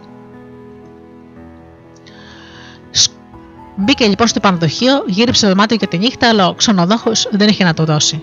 Είναι όλα γεμάτα με σπουδαίους αφεντάδες. Είναι να μπορεί κανείς, είπε τότε πάτερ αστείο. Πού έρχονται όλοι εδώ και δεν πάνε στον πύργο απέναντι; Αν δεν είναι και τόσο εύκολο, το πάντε ο ξενοδόχος. Όσοι μπήκαν εκεί μέσα να κοιμηθούν δεν ξαναβγήκαν ζωντανοί. Αφού μπήκαν κι άλλοι, θα πω κι εγώ, λέει τότε ο πάτερ αστείο. Μην πας το μετανιώσεις, τον συμβούλεψε ο ξενοδόχος. Μέχρι να το μετανιώσω έχουμε καιρό ακόμα, του λέει ο πάτερ αστείο. Δώσ' μου εσύ το κλειδί, δώσ' μου και φαΐ και πιωτό και εγώ θα δοκιμάσω. Και έτσι και έγινε. Πήρε ο πάτερ αστείο το κλειδί και το φαΐ και το πιωτό και πήγε στον πύργο. Έφαγε, ήπια με την καρδιά του και όταν νύστηξε πλάγισε κατάχαμα και έκλεισε τα μάτια του γιατί κρεβάτι δεν υπήρχε. Σε λίγο τον πήρε ο ύπνος. Τη νύχτα όμως ξύπνησε από μεγάλο σαματά και είδε εννιά κακάσχημους διαβόλους που είχαν κάνει κύκλο γύρω του και χόρευαν. Και ο πάτερ αστείο είπε: Χορέψτε όσο θέλετε από πάνω μου, μην πέσετε. Και χόρευαν οι διαβόλια και όλο κοντά του ερχόταν, ώσπου έχωσαν τα συχαμένα τους σποδάρια στη μούρη του. Βρε κακό που, που κακό να έχετε, διάβολοι που του σατανά, φευγάτε σας είπα, φώναξε ο πάτερ αστείο. Εκείνοι όμως το χαβά τους. Βρέπω να σας πάρει και να σας σηκώσει. Θύμωσε τότε ο στρατιώτης, μα και αρπάζοντα ένα καρεκλοπόδωρο άρχισε να τους χτυπάει αλλά ακόμα και ένας παλιός στρατιώτη δεν μπορεί να τα βάλει εύκολα με 9 διαβόλους. Χτύπαγε τον έναν μπροστά του και άλλοι 8 τον έπιαναν από πίσω και τον τραβούσαν από τα μαλλιά και τον χτύπαγαν. Βρε διαβολουκάλτσε, ούρληξε από τον πόνο πάτερ αστείος. Φτάνει πια, το παραξηλώσετε, εμπρός Μάρς. Μέσα στο γελιό μου και 9, ο ένας μετά τον άλλον. Και τσουπ στη στιγμή έγινε όπως το είπε. Και έδισε το γελιό και τον πέταξε σε μια γωνιά και κοιμήθηκε ήσυχος ως την άλλη μέρα το πρωί. Ήρθαν τότε ο ξενοδόχος και ο Άρχοντας που είχε το δικό του πύργο να δουν τι είχε γίνει και όταν τον βρήκαν γερό και δυνατό και αγουροξεπνημένο, απόρρισαν και ρώτησαν: Δεν σε πήρξαν καθόλου τα φαντάσματα; Ε, όχι, δεν με πείραξαν, αποκρίθηκε ο πάτερ αστείος. Αλλά τα τσουβάλιασε όλα μαζί στο γελιό μου και τώρα μπορείτε μια χαρά να ξαναγυρίσετε στον πύργο σας. Τον ευχαρίστησε τότε ο Άρχοντας και του έκανε πλούσια δώρα και τον παρακάλεσε να μείνει κοντά τόσο ήθιλε για να μπει στην τουλεψή του. Όχι, απάντησε ο πάτερ αστείος. Είμαι μαθημένος να γυρίζω σε πολιτείες και χωριά. Θα συνεχίσω τον δρόμο μου. Και έφυγε και έφτασε σε ένα σιδερά και εκεί έβγαλε το γελιό από τον ώμο του, τον ακούμπησε πάνω στο αμμόνι και παρακάλεσε το Σιντερά και τους παραγιούς του να βάλουν τα δυνατά τους και να χτυπάνε με τις βαριές. Και έτσι και έγινε. Και οι διαβόλοι έβαλαν τις φωλέ και ούρλιαζαν και σήκωσαν κακό μεγάλο. Στο τέλος άνοιξε ο στρατιώτης το γελιό του και οι οχτώ είχαν πεθάνει. Ένας μόνος χωμένος σε μια γωνίτσα είχε σωθεί. Και αμέσως γλίστησε έξω και τράβηξε γραμμή για την κόλαση. Και ο πάτερ αστείος συνέχισε να ταξιδεύει και να γυρίζει τον κόσμο. Και όποιος ξέρει τις ιστορίες του, θα έχει πολλές να λέει. Μετά πολλά γέρασε και έγινε πια το τέλος του. Σηκώνεται λοιπόν και πάει σε ένα ερημίτη άνθρωπο πολύ ευλαβικό και θεοφοβούμενο και του λέει: Κουράστηκα να γυρίζω από εδώ και από εκεί. Θέλω να δοκιμάσω τώρα να πάω στο βασίλειο των ουρανών. Δείξε μου το δρόμο. Και ο ερεμίτη του λέει: Υπάρχουν δύο δρόμοι.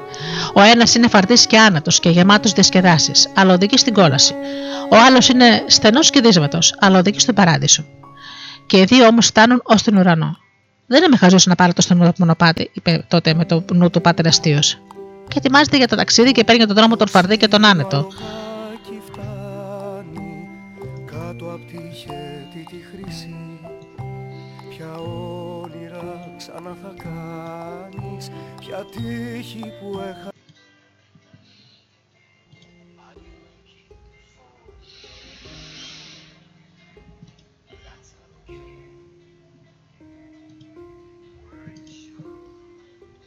Έτσι λοιπόν, παίρνει τον δρόμο το φαρδί και τον άνετο και φτάνει στο τέλος σε μια θεόρατη κατάμαυρο πύλη που ήταν πύλη της κόλασης.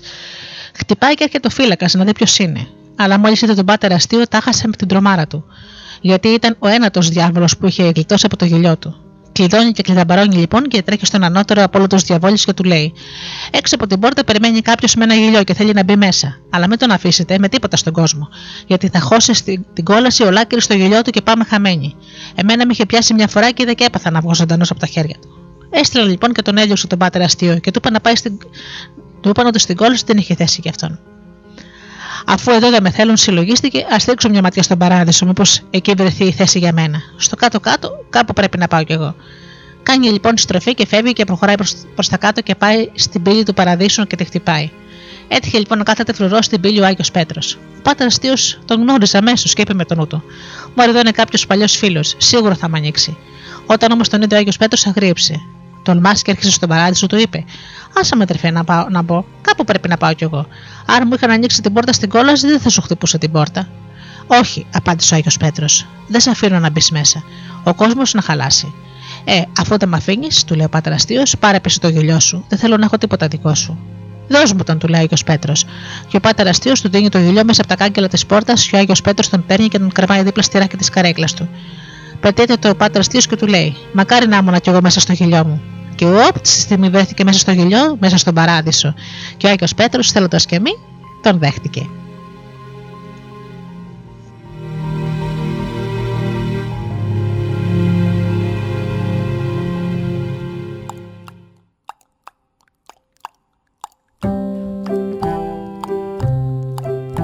Το ξύλινο αλογάκι φτάνει κάτω απ' τη χέτη τη χρυσή Ποια όνειρα ξανά θα κάνεις Ποια τύχη που έχασες θα βρεις.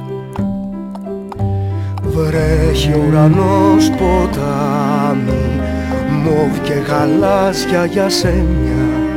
Σαρόδης πάει αυτό το βράδυ Ποια θα με πάρει αγκαλιά Σαρόδης πάει αυτό το βράδυ Ποια θα με πάρει αγκαλιά. Ανάβει σβήνει το φεγγάρι Σαν φαναράκι στη σιωπή. Το σπίτι όλο περπατάει Τα σύννεφα τα ακολουθεί. Και γράφω με λευκό μελάνι πάνω στο μαύρο το χαρτί. Σαρόδης πάει αυτό το βράδυ Ποια θα μου δώσει ένα φίλι. Σαρόδης πάει αυτό το βράδυ Ποια θα μου δώσει ένα φίλι.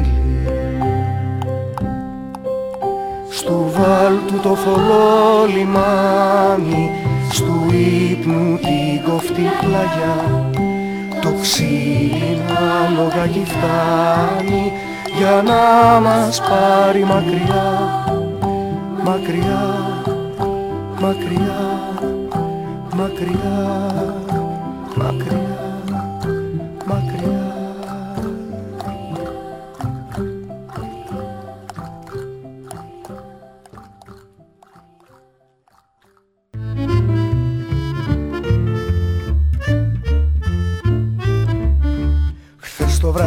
κοιμόμουν είδα όνειρο τρελό. Μυρμηγκάκι πια δεν ήμουν μαλλιοτάρι τρομερό.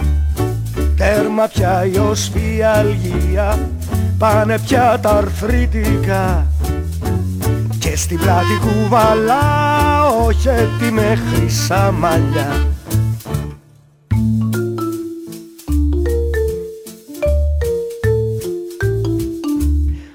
Τα χεράκια μου δεν είναι τώρα τόσο μικρά. Και στις άκρες έχω νύχια μύτερα και κοφτερά Το χαμάλι πια δεν κάνω γλίτωσα κι απ' τη δουλειά.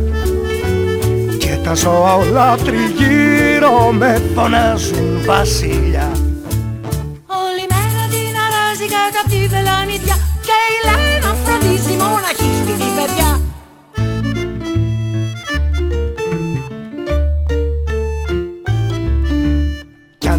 αν παλιά δεν μου λες και δεν είχα λαλιά.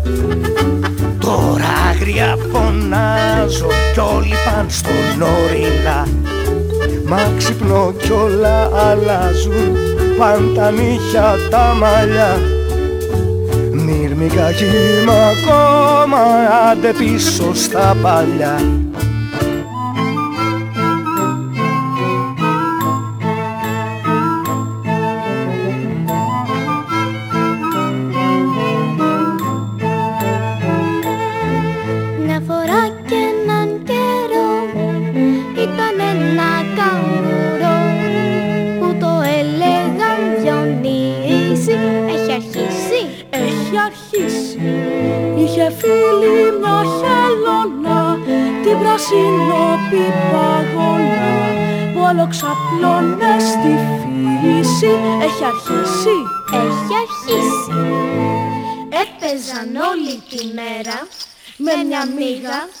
στον αέρα. Βούριζαν σαν το μελίσι. Μην αρχίσεις. Έχει αρχίσει. Και το βράδυ κουρασμένη Και οι δύο σταγμένοι Ζήταγαν απ' το κοτσίφι να τους πει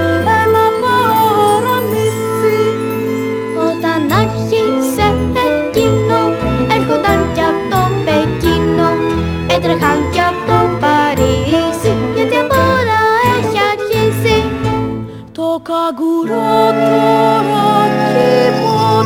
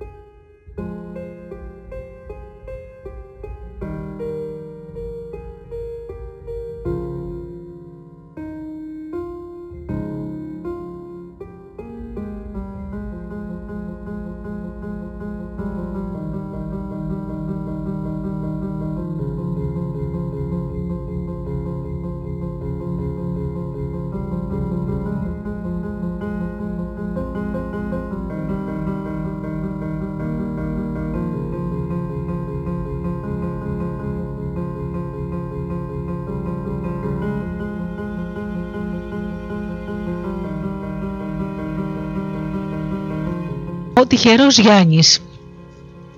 Ο Γιάννης δούλεψε 7 χρόνια στον αφέντη του και ύστερα του είπε: Αφέντη, καιρός, ο καιρός πέρασε. Θέλω να γυρίσω στη μάνα μου. Πλήρωσέ με και θέλω να φύγω. Ο αφέντης το αποκρίθηκε. Δούλεψε στη μία και πιστά. Κι όμως, και όπως εγώ έμεινα ευχαριστημένος από τη δουλειά σου, έτσι και εσύ θα μείνεις ευχαριστημένος από την πληρωμή σου. Και του δίνει ένα κομμάτι χρυσάφι μεγάλο στο κεφάλι του Γιάννη. Βγάζει ο Γιάννη στο μαντίλι του, τυλίγει το χρυσάφι, το φορτώνει στον ώμο του και μια και δυο τραβάει για το σπίτι του. Εκεί λοιπόν που πήγαινε και όλα περπατούσε μια το ένα πόδι, μια το άλλο, βλέπεις στο δρόμο του ένα καβαλάρι που προχωρούσε ωραίος και ξεκούραστος πάνω στο λογό του. Αχ, του λέει τότε ο Γιάννης δυνατά, τι ωραίο πράγμα που είναι να πηγαίνεις καβάλα στο άλογο. Κάθε ωραίος ξεκούραστος και δεν σκοντάφτε τις πέτρες, δεν χαλάς τα παπούτσια σου και φτάνεις πιο γρήγορα εκεί που θέλεις. Τον άκουσε ο καβαλάρης και τον ρωτάει: Γιάννη, γιατί δεν πας με, τα... γιατί πας με τα πόδια; Ε, τι να κάνω, αποκρίθηκε ο Γιάννης. Πρέπει να γυρίσω στο σπίτι και αυτό έχω το φόρτωμα στο νόμο μου. Είναι χρυσάφι βέβαια, αλλά τι τα θες, είναι βαρύ και η πλάτη μου πονάει και ο σβέρκος μου έχει πιαστεί. Άκου να σου πω. Θέλεις να αλλάξουμε; Εγώ θα σου δώσω το λογό μου και εσύ θα μου δώσεις το φόρτωμα το χρυσάφι σου. Μόλι μου την καρδιά, λέει ο Γιάννης. Αλλά να ξέρεις πως θα κουραστείς να το κουβαλάς. Ο καβαλάρης πέζεψε, πήρε το χρυσάφι, ανέβασε το Γιάννη στη σέλα, του έδωσε τα χαλινάρια στο χέρι και το είπε: Για να τρέξει πιο γρήγορα, πρέπει να χτυπήσεις τη γλώσσα σου και να κάνεις hop hop. Ο Γιάννης λοιπόν πήγε καβάλα και ήταν πολύ χαρούμενος και που δεν είχε πια να κοβαλάει και να περπατάει. Σε λίγο όμως είπε με το νου του: Γιατί να μην πάω λίγο πιο γρήγορα, και άρχισε να πλαταγίζει τη γλώσσα του και να φωνάζει hop hop το άλογο, άρχισε αμέσως να καλπάζει και πριν προλάβει να μετρήσει τρία, ο Γιάννης βρέθηκε πεσμένος στο χαντάκι στην άκρη του δρόμου. Και το άλογο θα ήταν φευγάτο αν δεν το έπιανε ένας χωρικός που ερχόταν από τον δρόμο σέρνοντας τη γελάδα του. Ο Γιάννης ο Κακομήρη ψάχτηκε μην είχε σπάσει τίποτα και πονώντας όλο του το κορμί, κατάφερε μετά πολλά να σηκωθεί. Και στενοχωρημένο όπως ήταν, είπε στο χωρικό. Κακό πράγμα το αντίστροπο το άλογο που σε κλωτσάει και σε τεινάζει και σε ρίχνει κάτω και σου σπάει το σβέρκο. Δεν ξανανεβαίνω πάνω του, θα με, που να με πληρώνουνε. Ζηλεύω εσένα και τη γελάδα σου. Τι ωραία και σίγουρα που περπατάς από πίσω της. Και έχεις το γάλα σου, το τυρί σου και το βουτυράκι σου κάθε μέρα. Τι δεν θα έδινα για να αποκτήσω μια τέτοια γελάδα; Ε, αφού το θες τόσο πολύ, του λέει ο χωρικός, έλα να αλλάξουμε. Σου δίνω τη γελάδα και παίρνω το άλογο. Ο Γιάννης δέχτηκε όλο χαρά. Δίνει λοιπόν ο χωρικός μια, ανεβαίνει πάνω στο άλογο και γίνεται καπνός.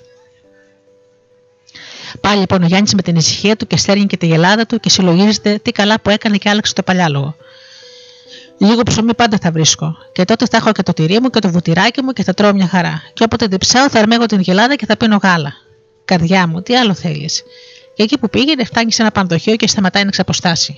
Τρώει ότι είχε το δισάκι του και το μεσημεριανό του και το βραδινό του. Και με τις τελευταίες δεκάρες του αγοράζει μισό ποτήρι μπύρα. Ύστερα παίρνει πάλι τη γελάδα του και φεύγει, και συνεχίζει τον δρόμο του και το χωριό της μάνας του. Η ζέστη ήταν τρομερή και όσο μεσημέριαζε, τόσο χειροτέρευε. Και ο Γιάννης βρισκόταν κατά μισή στον κάμπο και είχε ακόμα μπροστά του πάνω από μια ώρα δρόμο και με τον ήλιο κατά κούτελα. Είχε ζεσταθεί τόσο πολύ που η γλώσσα του κολούσε στον ουρανίσκο του. Μικρή ζημιά, είπε τότε στο νου του. Άλλο δεν έχω να κάνω παρά να αρμέξω τη γελάδα μου και να πιω δροσερό γαλατάκι. Τη δένει λοιπόν σε ένα χαμότατο και επειδή δεν είχε καρδάρα, βάζει από κάτω το δερμάτινο σκουφί του. Αλλά όσο και αν πάσχιζε, σταγόνα γάλα δεν έβγαινε από τα μαστάρια της γελάδας. Και επειδή δεν, δεν ήξερε από άμερα το άρμεγμα, το ζώο πονούσε και βασανιζότανε, ώσπου χάνοντας την υπομονή του, δίνει μια με τα πισινά του πουδάρια και τον χτυπάει στο κεφάλι και τον αφήνει ξερό.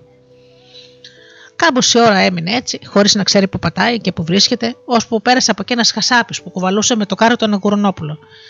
Τι έπατε, βρε κακομίρι, του λέει ο Χασάπης και τον βοηθάει να σηκωθεί στα πόδια του. Κάτω το Γιάννης και του τα λέει όλα, με τον νι και με το σίγμα. Του δίνει τότε ο Χασάπης το φλασκί του και του λέει: Πιες μια γουλιά να συνέλθεις. Η, η γελάδα αυτή δεν κάνει γάλα γιατί είναι γέρικη. Το πολύ πολύ να γεννήσει κανένα μοσχαράκι και μετά θέλεις σφάξιμο. Όχ, όχ, σκέφτηκε ο Γιάννης και τράβηξε τα μαλλιά του να μην του πέφτουν στα μάτια. Ποιος να το έλεγε, και αν ήμουν στο σπίτι μου δεν θέλω να την έσπαζα και θα είχαμε κρέας να χορτάσουν και κότες. Εμένα όμως δεν μ' αρέσει το κελοδενό το κρέας, είναι πολύ στεγνό για τα γούστα μου. Αν είχα ένα γουρνάκι στο δικό σου, τότε μάλιστα. Άλλη γεύση και έχεις και τα λουκάνικα. Άκου να δει, του λέει Γιάννη. Λέει τότε ο Χασάπης. Για χάρη σου και μόνο θα αλλάξουμε. Θα πάρω εγώ τη γελάδα και σε το γουρούνι. Ο Θεός να σε έχει καλά, είσαι πολύ σπουδαίος φίλος, του λέει ο Γιάννης, και του δίνει τη γελάδα και παίρνει το γουρούνι και το στέλνει πίσω του με το σκηνή. Και έτσι προχώρησε και πήγαινε και σκεφτόταν «Ε, τι καλά που το ερχόταν όλα δεξιά. Και μόλις κάτι δεν του άρεσε, αμέσως το ξεφορτωνόταν. Και μόλις κάτι λαχταρούσε, αμέσως το αποκτούσε. Δεν πέρασε πολλή ώρα και απέτασε στον δρόμο του ένα παλικάρι που κρατούσε παραμάσκαλα μια ωραία και παχιά χίνα. Ευχήθηκαν καλημέρα ο ένας τον άλλον και είπαν δύο κουβέντες. Και ο Γιάννης δεν άρχισε να το μιλήσει για την τύχη του και τις συμφερτικές δουλειές που είχε κλείσει στον δρόμο. Και το παλικάρι του είπε ότι πήγαινε τη χίνα σε ένα γλέντι για βαφτίσια. Για πιάστε να δεις πόσο βαριά είναι, είπε στο Γιάννη και άπλωσε τη χίνα προς το μέρος του. Δύο μήνες τη μου σκοταίζουνε. Όποιος τη φάει ψητή θα γλύφει τα δάχτυλά του ακόμα. Χμ, απάντησε ο Γιάννης. Δεν λέω είναι παχιά και παχιά, αλλά το γουρνάκι μου δεν είναι άσχημο.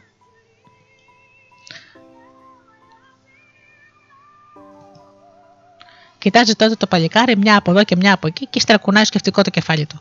Άκου, φίλε μου, του λέει, φοβάμαι πως θα έχεις μπλεξί μετά με το γουρουνάκι σου. Από το χωριό που πέρασε έχουν κλέψει το γουρουνάκι του, δημαρχα... του Δημάρχου. Και αν δεν με γελούν τα μάτια του μου, είναι τούτο εδώ το γουρουνάκι που στέρνει εσύ. Έχουν στείλει ανθρώπους να το ψάξουν. Και άμα σε βρουν με το γουρνάκι στα χέρια, τότε λίμωνό σου. Το λιγότερο που θα πάθεις είναι να σε κλείσουν σε κανένα ποντρούμι. Το Γιάννη τον έκοψε κρύος ιδρώτας. Αχ, Θεούλη μου είπε, Βόηθησε με παλικάρι, εσύ τα ξέρεις καλύτερα τα κατατόπια εδώ γύρω. Πάρε το γουρνάκι μου και δώσε μου τη χίνα σου.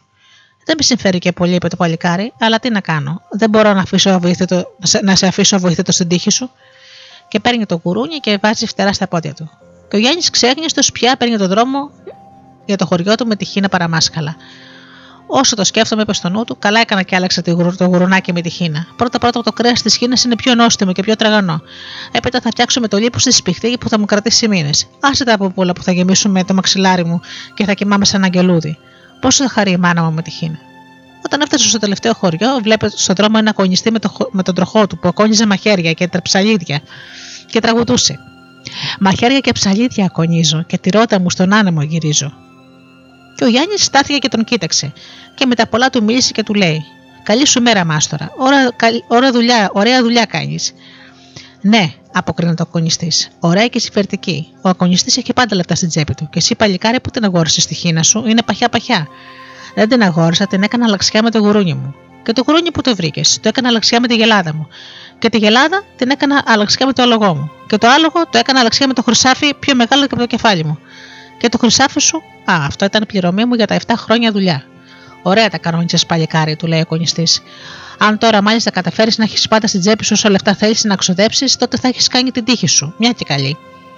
Και πώς θα το πετύχω αυτό, ρωτάει ο Γιάννης. Μα πρέπει να γίνεις ακονιστής σαν και εμένα. Το μόνο που σου χρειάζεται είναι μια πέτρα ακονοπέτρα. Αυτό είναι όλο. Θα σου δώσω εγώ μία. Είναι λιγάκι παλιά και τριμμένη, αλλά δεν σου ζητάω τίποτα, μόνο τη χίνα σου. Σύμφωνοι; Και το ρωτάς, λέει ο Γιάννης. Έτσι θα είμαι πιο ευτυχισμένος άνθρωπος του κόσμου. Αν βρίσκω λεφτά κάθε που βάζω το χέρι στην τσέπη μου, τι άλλο θέλω. Δίνει λοιπόν τη χίνα και παίρνει την ακονόπετρα. Δεν τελειώσαμε ακόμα, του λέει ο αγωνιστής. Και παίρνοντας μια πέτρα από την άκρη του δρόμου, τη δίνει στο Γιάννη και του λέει: Θα σου δώσω και μια ακόμη πέτρα πολύ βολική για να ισιώνεις τα παλιά καρφιά σου. Πάρτε και φύλαξέ την. Ο Γιάννης φορτώθηκε την πέτρα και την ακονόπετρα και με την ακονόπετρα και με την καρδιά ξαλαφρωμένη προχώρησε για το χωριό του. Τα μάτια του άστρεφαν από χαρά και όλο μονολογούσε. Μα τι τυχερός που είμαι, τι τυχερός που είμαι. Ό,τι θελήσω αμέσως γίνεται. Μιας κι όμως περπατούσε από τα χαράματα, κουράστηκε και άρχισε να στέλνει τα βήματά του. Και επειδή τον βασάνιζε αφού είχε φάει νωρίς νωρίς ό,τι είχε μέσα στο δισάκι του, νομίζοντας ότι θα είναι εξασφαλισμένος με το γάλα της γελάδας. Ήταν πια τόσο κουρασμένος που με σκόπο σερνόταν και όλο κοντοστεκόταν να ξαποστάσει. Και η πέτρα του φαίνονταν όλο και πιο βαριά στον ώμο του. Άρχισε λοιπόν να συλλογείται πόσο καλύτερα θα ήταν αν δεν είχε τίποτα να κουβαλάει. Σαν σαλιγκάρι έφτασε με τα πολλά σαν ένα πηγάδι και κάθισε να ξεκουραστεί και να δροσίσει το, σώμα, το στόμα του με λίγο νεράκι. Και για να μην χάσει τις πέτρες, του άφησε με προσοχή στα χείλη του πηγαδιού. Κάθισε και αυτός και έσκεψε να πιει χωρίς να καταλάβει, τι έσπρωξε και πέσανε μέσα στο νερό. Τις βλέπω γέλη με τα μάτια του να πέφτουν και να βουλιάζουν στον πάτο και πατιέται όρθιο και καταχωρούμενος. Ο γονατιστό αρχίζει να προσέβεται και να βγαστεί το Θεό με τα δάκρυα στα μάτια που του έκανε αυτή τη χάρη και τον απάλαξε με το βάρος. Η Πέτρης είπε μόνο φόρτωμα ήταν, χωρίς κανένα όφελος. Είμαι ο πιο ευτυχισμένος άνθρωπος στον κόσμο, φώναξε ενθουσιασμένος και με ανέλαφρη καρδιά συνέχισε χαρούμενος στο δρόμο του ώσπου έφτασε στο σπίτι του και στη μανούλα του.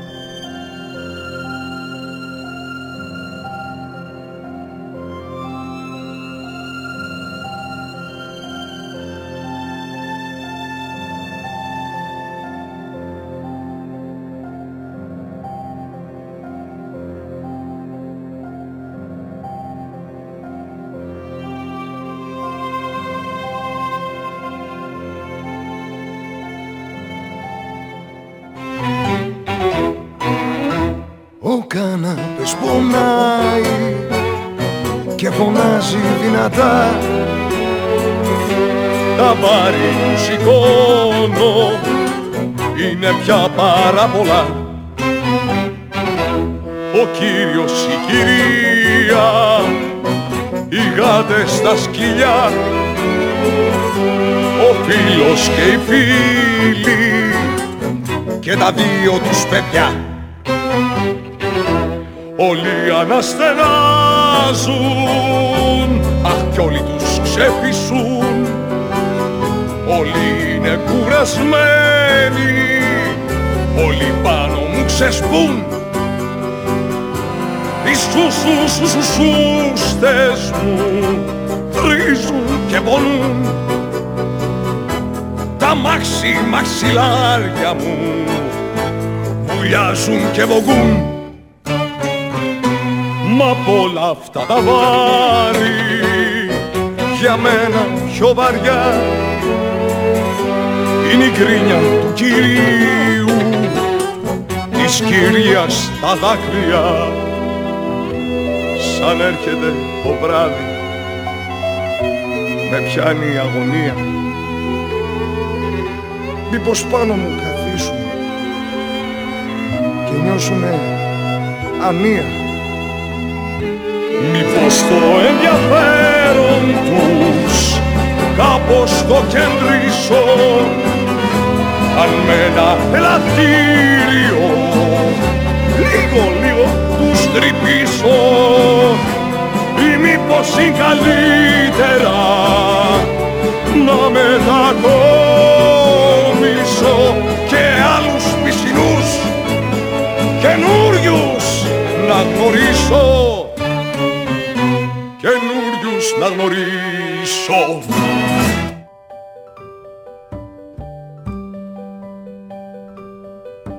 Στη χώρα που δεν έχει χρόνο ούτε φεγγάρι ούτε πρωί Σαν φαναράκι φεγγει μόνο ψεύτικο σπίτι από χαρτί.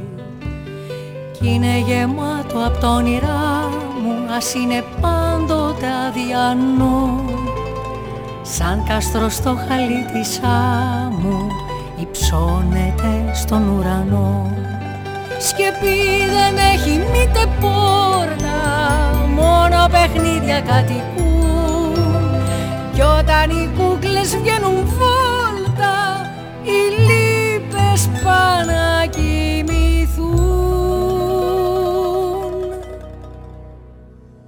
Κάποιος μιλά κάποιος σωπαίνει. Στο κάδρο κάποιος μου γελά. Σαν καραβάκι κάποιος δένει. Το σπίτι στην ακρογιαλιά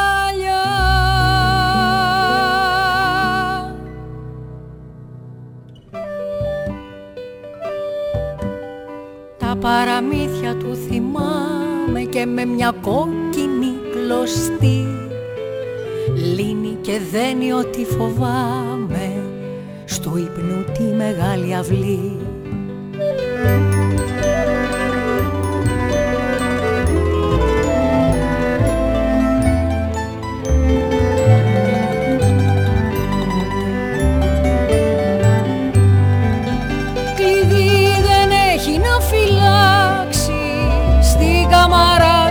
καμαρά του μυστικά υπότες από μπλε μετάξι τη νύχτα διώχνουν μακριά. Κάποιος μιλά, κάποιος σωπαίνει. Στο κάδρο κάποιος μου γελά Σαν καραβάκι κάποιος δένει. Το σπίτι στην ακρογιαλιά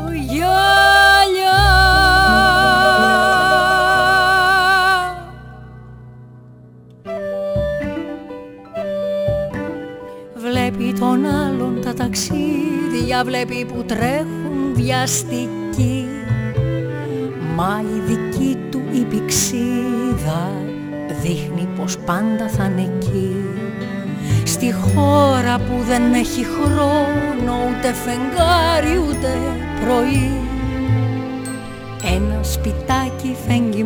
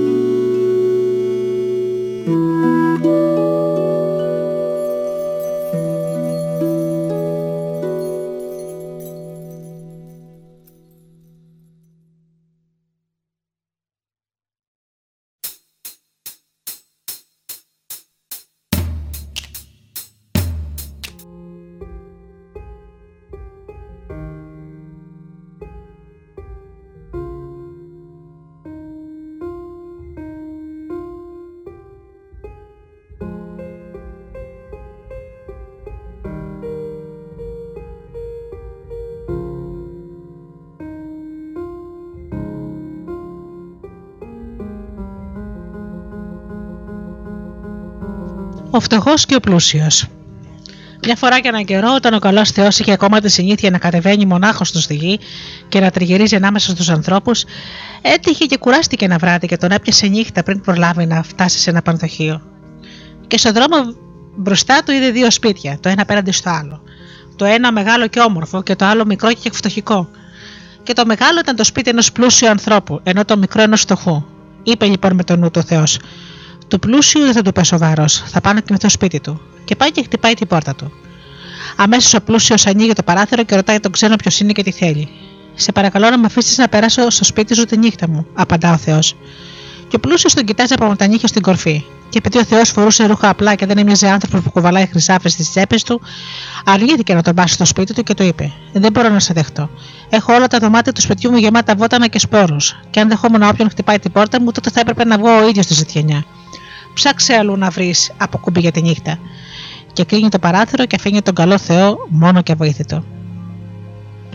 Του γύριζε λοιπόν ο Θεός στην πλάτη και πάει απέναντι στο μικρό σπιτάκι. Δεν πρόλαβε να χτυπήσει και αμέσως ο φτωχός του ανοίγει την πόρτα και τον καλωσορίζει στο φτωχικό του. Έλα μέσα να περάσεις εδώ τη νύχτα σου ξένε, του λέει. Το σκοτάδι είναι βιόλας βαθύ. Κοιμήσου και ξεκουράσου, και αύριο πάλι συνεχίζεις στο δρόμο σου. Ευχαριστήθηκε ο καλός Θεός και μπήκε μέσα. Η γυναίκα του φτωχού τον καλοντέθηκε και του έδωσε το χέρι της και του είπε να βολετήσει το σπίτι του και να τους συμπαθάει που δεν είχαν πολλά, αλλά είχαν λίγα. Και ό,τι είχαν θα το μοιραζόταν μαζί του με όλη τους την καρδιά. Με αυτά τα λόγια έβαλε πατάτες στη φωτιά και όση ώρα τη έβρεζε πήγε να αρμέξει την κατσίκα της να πιούν λίγο γάλα. Και όταν στρώθηκε το τραπέζι, κάτσε και ο καλός Θεός και έφυγε μαζί τους και το φτωχικό, το φτωχικό του φαγητό που του φάνηκε νόστιμο πολύ. Και όταν απόφαγαν, φωνάζει η γυναίκα τον άντρα και του λέει σιγανά: Άντρα μου, ας κοιμηθούμε εμείς απόψε στα άχυρα και να βάλουμε τον ξένο στο κρεβάτι μας να ξεκουραστεί και να κοιμηθεί με την ησυχία του και όλη τη μέρα περπατάει. Θα είναι πολύ κουρασμένος. Μόλι μου την καρδιά συμφωνεί ο φτωχός. Θα πάω να του το πω. Και πάει στο Θεό και του λέει: Αν δεν τον πειράζει, να πέσει στο κρεβάτι τους να ξεκουραστεί από τον δρόμο. Ο Θεός δεν ήθελε να πάρει το, το κρεβάτι των δύο φτωχών ανθρώπων. Εκείνοι όμως επέμεναν, όπου τελικά τον κατάφεραν. Και έπεσε ο Θεός στο κρεβάτι να κοιμηθεί. Και αυτοί έστωσαν άχυρα στο πάτωμα και έγεραν να περάσουν τη νύχτα. Την άλλη μέρα το πρωί σηκώθηκαν από τα χαράματα και τίμησαν στον ξένο να φάει από ό,τι είχαν. Και όταν ο ήλιος φώτισε από το παραθυράκι, ο καλός Θεός σηκώθηκε, έφεγε πάλι μαζί τους, ετοιμάστηκε να τραβήξει το δρόμο του. Στο κατόφλι όμως στάθηκε και είπε: Επειδή είστε άνθρωποι καλοί και πονατικοί, διάλεξε τρία πράγματα και εγώ θα σας τα δώσω. Και ο φτωχό τη λέει: Τι άλλο να βγει πέρα από την αιώνια γαλήνη της ψυχής μας, και όσο ζούμε να είμαστε γεροί και δυνατοί και να έχουμε ψωμί να τρώμε. Όσο για την τρίτη ευχή δεν έχω τι άλλο να ζητήσω. Τον ρωτάει λοιπόν ο Θεός: Δεν θα ήθελες ένα καινούριο σπίτι για το παλιό; Α, ναι, αποκρίνεται ο φτωχός. Αν γίνεται, θα το, θα το ήθελα πολύ. Και οι τρεις του επιθυμίες εκπληρώθηκαν στη στιγμή. Το σπίτι του άλλαξε και έγινε μεγάλο και καινούριο. Ο Θεός τους έδωσε για άλλη μια φορά την ευλογία του και έστερα έφυγε. Ο ήλιος είχε πια σηκωθεί ψηλά όταν ξύπνησε ο πλούσιος. Βγαίνει στο παράθυρο και την αδεί. Στη θέση της στοχικής καλύπας απέναντί του ένα καινούριο ωραίο σπιτάκι με κόκκινα κεραμίδια στη στέγη του. Έμεινε με το στόμα ανοιχτό. Φωνάζει τη γυναίκα του και του ρωτάει: Δεν μου λες, γυναίκα, τι έγινε; Χθες το βράδυ είχαμε ακόμα αντίκριμα σε μια παλιά τιμόρπη καλύβα και σήμερα βλέπω ένα όμορφο καινούριο σπίτι. Τρέχα να ρωτήσεις και να μάθεις πώς και γιατί. Πάει η γυναίκα και ρωτάει το φτωχό και αυτός της τα λέει όλα. Χθες το βράδυ ήρθε ένας ξένος και δεν είχε που να κοιμηθεί. Και σήμερα το πρωί την ώρα που έφυγε μας είπε να το ζητήσουμε τρία πράγματα. Εγώ ζήτησα την αιώνια γαλήνη στις ψυχές μας, την υγειά μας και το ψωμί μας όσο ζούμε. Και το τρίτο, αντί για το, καλό μας, το παλιό μας καλύβι, ένα καινούριο σπιτάκι. Φεύγει τρεχάτη η γυναίκα το πλούσιο, πάει στον άντρα της και του τα λέει χαρτί και καλαμάρι. Και ο άντρας αρχίζει να, να φωνάζει και να χτυπιέται. Έτσι μου έρχεται να σκάσω, πού να το ήξερα. Αυτός ο ξένος ήρθε πρώτα και χτύπησε τη δική μου πόρτα. Και εγώ ο βλάκας τον έδιωξα. Γεια σου λοιπόν, του λέει η γυναίκα του. Καβάλα το λογό σου και τρέξε να τον προλάβεις. Και τότε θα μπορέσεις να κάνεις και εσύ τρεις ευχές. Ο πλούσιος βρήκε καλή τη συμβουλή της γυναίκας του. Καβάλισε το λογό του και καλπάζοντας δεν άρχισε να φτάσει στον καλό Θεό. Του πιασε κουβέντα όλο ευγένεια και τον παρακάλεσε να με το κρατήσει κακία. Χθες το βράδυ έψαχνα το κλειδί της πόρτας για, για να τον μπάσει μέσα και όταν το βρήκε εκείνος είχε κιόλας φύγει. Όταν θα έπαιρνε το δρόμο της επιστροφής, τον περίμενε οπωσδήποτε να μείνει στο δικό του σπίτι. Εντάξει, του λέει ο Θεός. Αν ξαναπέρασω από τα μέρη σας, θα έρθω στο δικό σας σπίτι. Ο πλούσιος ρώτησε αν μπορούσε να ευχηθεί και αυτός τρία πράγματα όπως ο γειτονάς του. Ναι, του είπε ο Θεός, αλλά τον συμβούλεψε να μην το κάνει γιατί μπορεί και να μην του βγαίνει σε καλό. Ο πλούσιος όμως επέμενε. Αν ήξερε πως οι ευχέ του θα εκπληρωνόταν, είπε ότι θα βρίσκει σίγουρα κάτι και να γίνει ακόμα πιο ευτυχισμένος. Γύρνα σπίτι σου, του λέει ο Θεός, και τρεις ευχές που θα κάνεις στον δρόμο θα γίνουν πραγματικότητα. Αφού λοιπόν πήρε αυτό που ήθελε ο πλούσιος, έκανε στροφή και άρχισε να προχωράει για το σπίτι του. Και στον δρόμο πήγαινε και έστειφε το μυαλό του τι να ευχηθεί. Και όπως σκεφτόταν, άφησε τα χαλινάρια και το άλογο πήγαινε μόνο του και χοροπηδούσε και δεν τον άφηνε να συλλογιστεί με την ησυχία του. Τον χάιδεψε στο λαιμό και μουρμούρισε: Ήσυχα, Ντορή. Αλλά το άλογο δεν ησύχασε, παρά συνέχισε τα ίδια. Μετά πολλά, πλούσιος θύμωσε και φώναξε: Έπω να σπάσεις το κεφάλι σου με αυτά που κάνεις. Δεν πρόλαβε να ξεστομίσει τα λόγια του και πάρ το κάτω. Το άλογο είχε σοριαστεί κατάχαμα νεκρό και ούτε που σάλευε. Και έτσι πραγματοποιήθηκε η πρώτη επιθυμία. Επειδή τώρα από τη φύση του ήταν τσιγκούνι, δεν ήθελε να αφήσει τη σέλα και τα χάμορα να πάνε χαμένα, και αφού τα άκοψε, τα απαφορτώθηκε στην πλάτη του και άρχισε να περπατάει. Δύο ευτυχές μου μένουν, είπε με το νου του και παραγορήθηκε. Και όπου περπατούσε στην άμμο και κόντευε το μεσημέρι και ο ήλιος έκαιγε, είχε σηματιστεί και είχε χάσει ολόδαλο το κέφι του. Η σέλα τον βάραινε στην πλάτη και ακόμα δεν είχε βρει τίποτα τι έπρεπε να ευχηθεί. Ακόμα και αν ζητήσω όλα τα πλούτη και τα αγαθά του κόσμου, έλεγε και μονολογούσε, θα βρεθούν μετά χίλια πράγματα που θα τα θέλω και δεν θα τα έχω, είπε σίγουρος. Πρέπει να βρω έναν τρόπο ώστε να αποκτήσω όλα μια και καλή για να μην, να μην θέλω τίποτα ύστερα. Και αναστέξε και έλεγε: Αχ, να ήμουν τουλάχιστον σαν το χωριά του τον Βαπαρό που είχε τρεις ευχές και ήξερε πολύ καλά την ζητήσει. Πρώτα-πρώτα πολύ μπύρα, ύστερα όση μπύρα έτυχε να πιει και τρίτον να βαρέλει μπύρα παραπάνω. Πού και πού νόμιζε πως δεν είχε βρει τη λύση. Έπειτα όμως το μετάνιωσε. Ό,τι και αν σκεφτόταν με την πρώτη, με τη δεύτερη σκέψη του φαινόταν λίγο. Και τότε του πέρασε από το μυαλό η σκέψη τι καλά θα ήταν που είχε τη γυναίκα του που καθόταν στη δροσιά του σπιτιού και έτρωγε και έπαινε και καλοπερνούσε. Τον έπιασαν τότε τέτοια νεύρα που δίχω το καταλάβει είπε: Αχ, πόσο θα ήθελα να κάθεται στη σέλα, καβάλα στη σέλα και να δεν μπορεί να κατέβει, αντί να την έχω εγώ φορτεμένη στην πλάτη μου και να τον κουβαλάω. Και μόλις η τελευταία λέξη βγήκε από τα χείλη του, η σέλα χάθηκε από την πλάτη του και ο πλούσιος κατάλαβε ότι είχε χάσει και τη δεύτερη ευχή του. Τότε ζεστάθηκε και τα καλά και άρχισε να τρέχει, και το μόνο που είχε στο νου του πια ήταν να φτάσει στο σπίτι και να κλειστεί μονάχος στο δωμάτιό του να σκεφτεί με την ησυχία του. Φτάνει μετά πολλά και μπαίνει μέσα, και βλέπει τη γυναίκα του καβάλα στη σέλα να κλαίει και να δέρνεται και δεν μπορούσε να κατέβει. Μη φωνάζεις, της λέει, τώρα θα ευχηθώ όλα τα πλούτη και τα αγαθά του κόσμου. Κάτσε λίγο. Και περίμενε. Εκείνη όμως τον πέρασε η γενέση 14 και του φώναξε. Τι να τα κάνω τα πλούτη και τα αγαθά, αν δεν μπορέσω να κατέβω από εδώ πάνω. Εσύ με ανέβασες, εσύ θα με κατεβάσεις. Και θέλοντας και μη, ο πλούσιο σκρότεψε την τελευταία του ευχή που του απόμενε για να κατεβάσει τη γυναίκα του από τη σέλα. Και η ευχή του εκπληρώθηκε μέσα σε μια στιγμή. Και από όλη αυτή την ιστορία δεν κέρδισε τίποτα παρά μόνο χοβάσανα και ταλαιπωρία, καυγάδες, χώρια το χαμένο άλογο και οι φτωχοί απέναντι με την καλοσύνη τους και την πονόψυχη καρδιά τους έζησαν καλά και εμείς καλύτερα.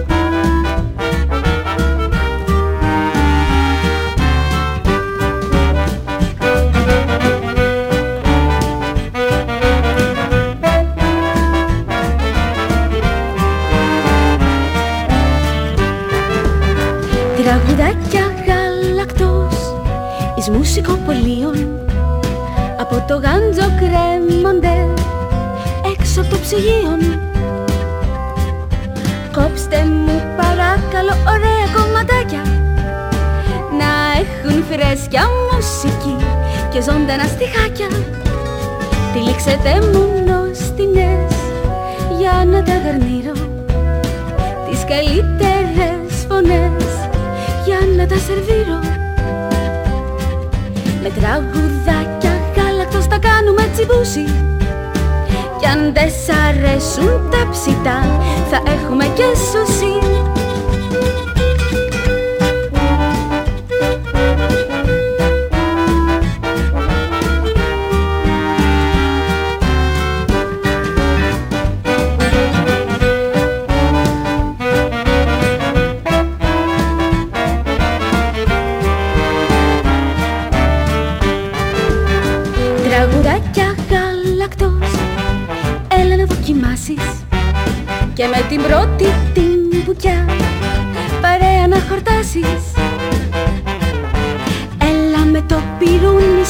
ακούσω τη φωνή σου.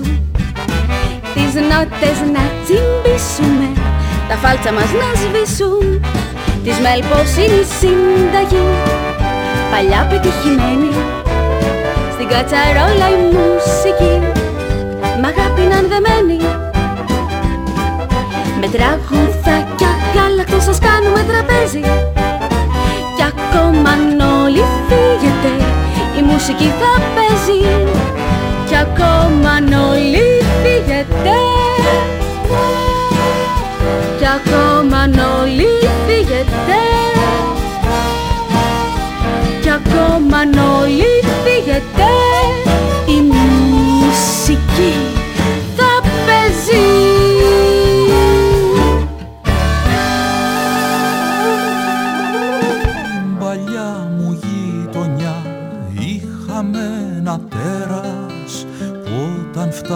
σβηνιζότανε φύσαγε ο αέρας έπαιζε με τα παιδιά κάτω στο λιβάδι κι όταν χασμουριότανε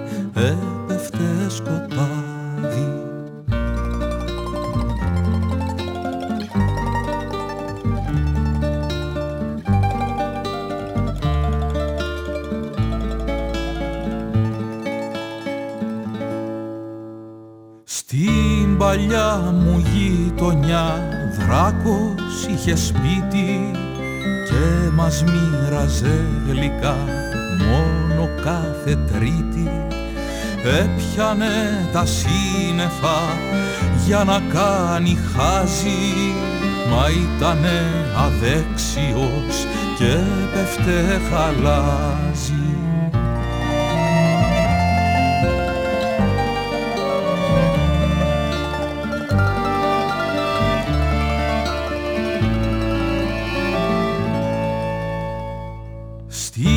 παλιά μου γειτονιά. Το θηρίο ζούσε κύλιους καταβρόχθιζε όποτε πεινούσε. Κι έτσι δίναμε φαΐ στο τρελό θηρίο. Να μην χάνεται το φως, να μην κάνει κρύο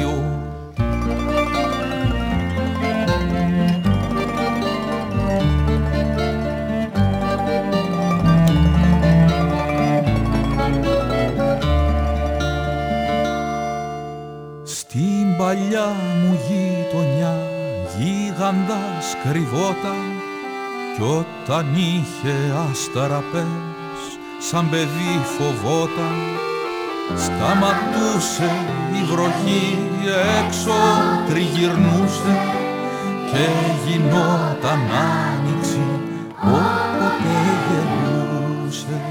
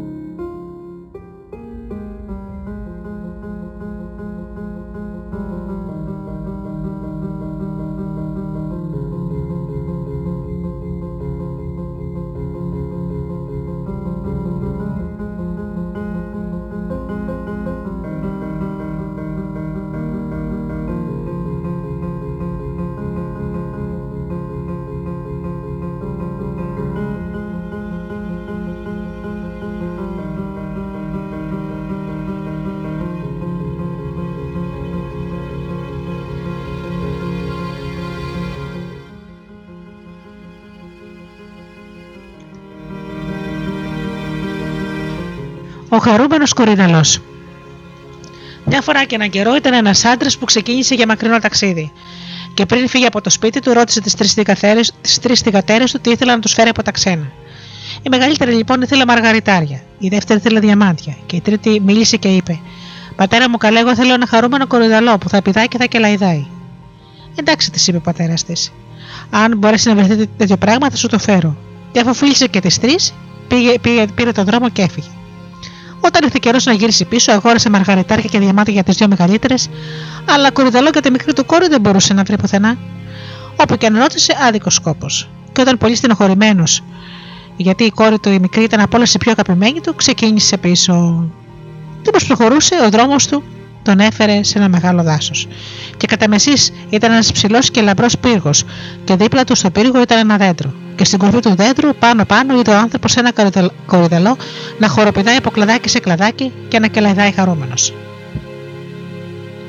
Μωρέ, αλλού σε βρήκα, φωνάζει ευχαριστημένος ο άντρας και προστάζει τον υπηρέτη του να σκαρφαλώσει στο δέντρο και να πιάσει το πουλάκι.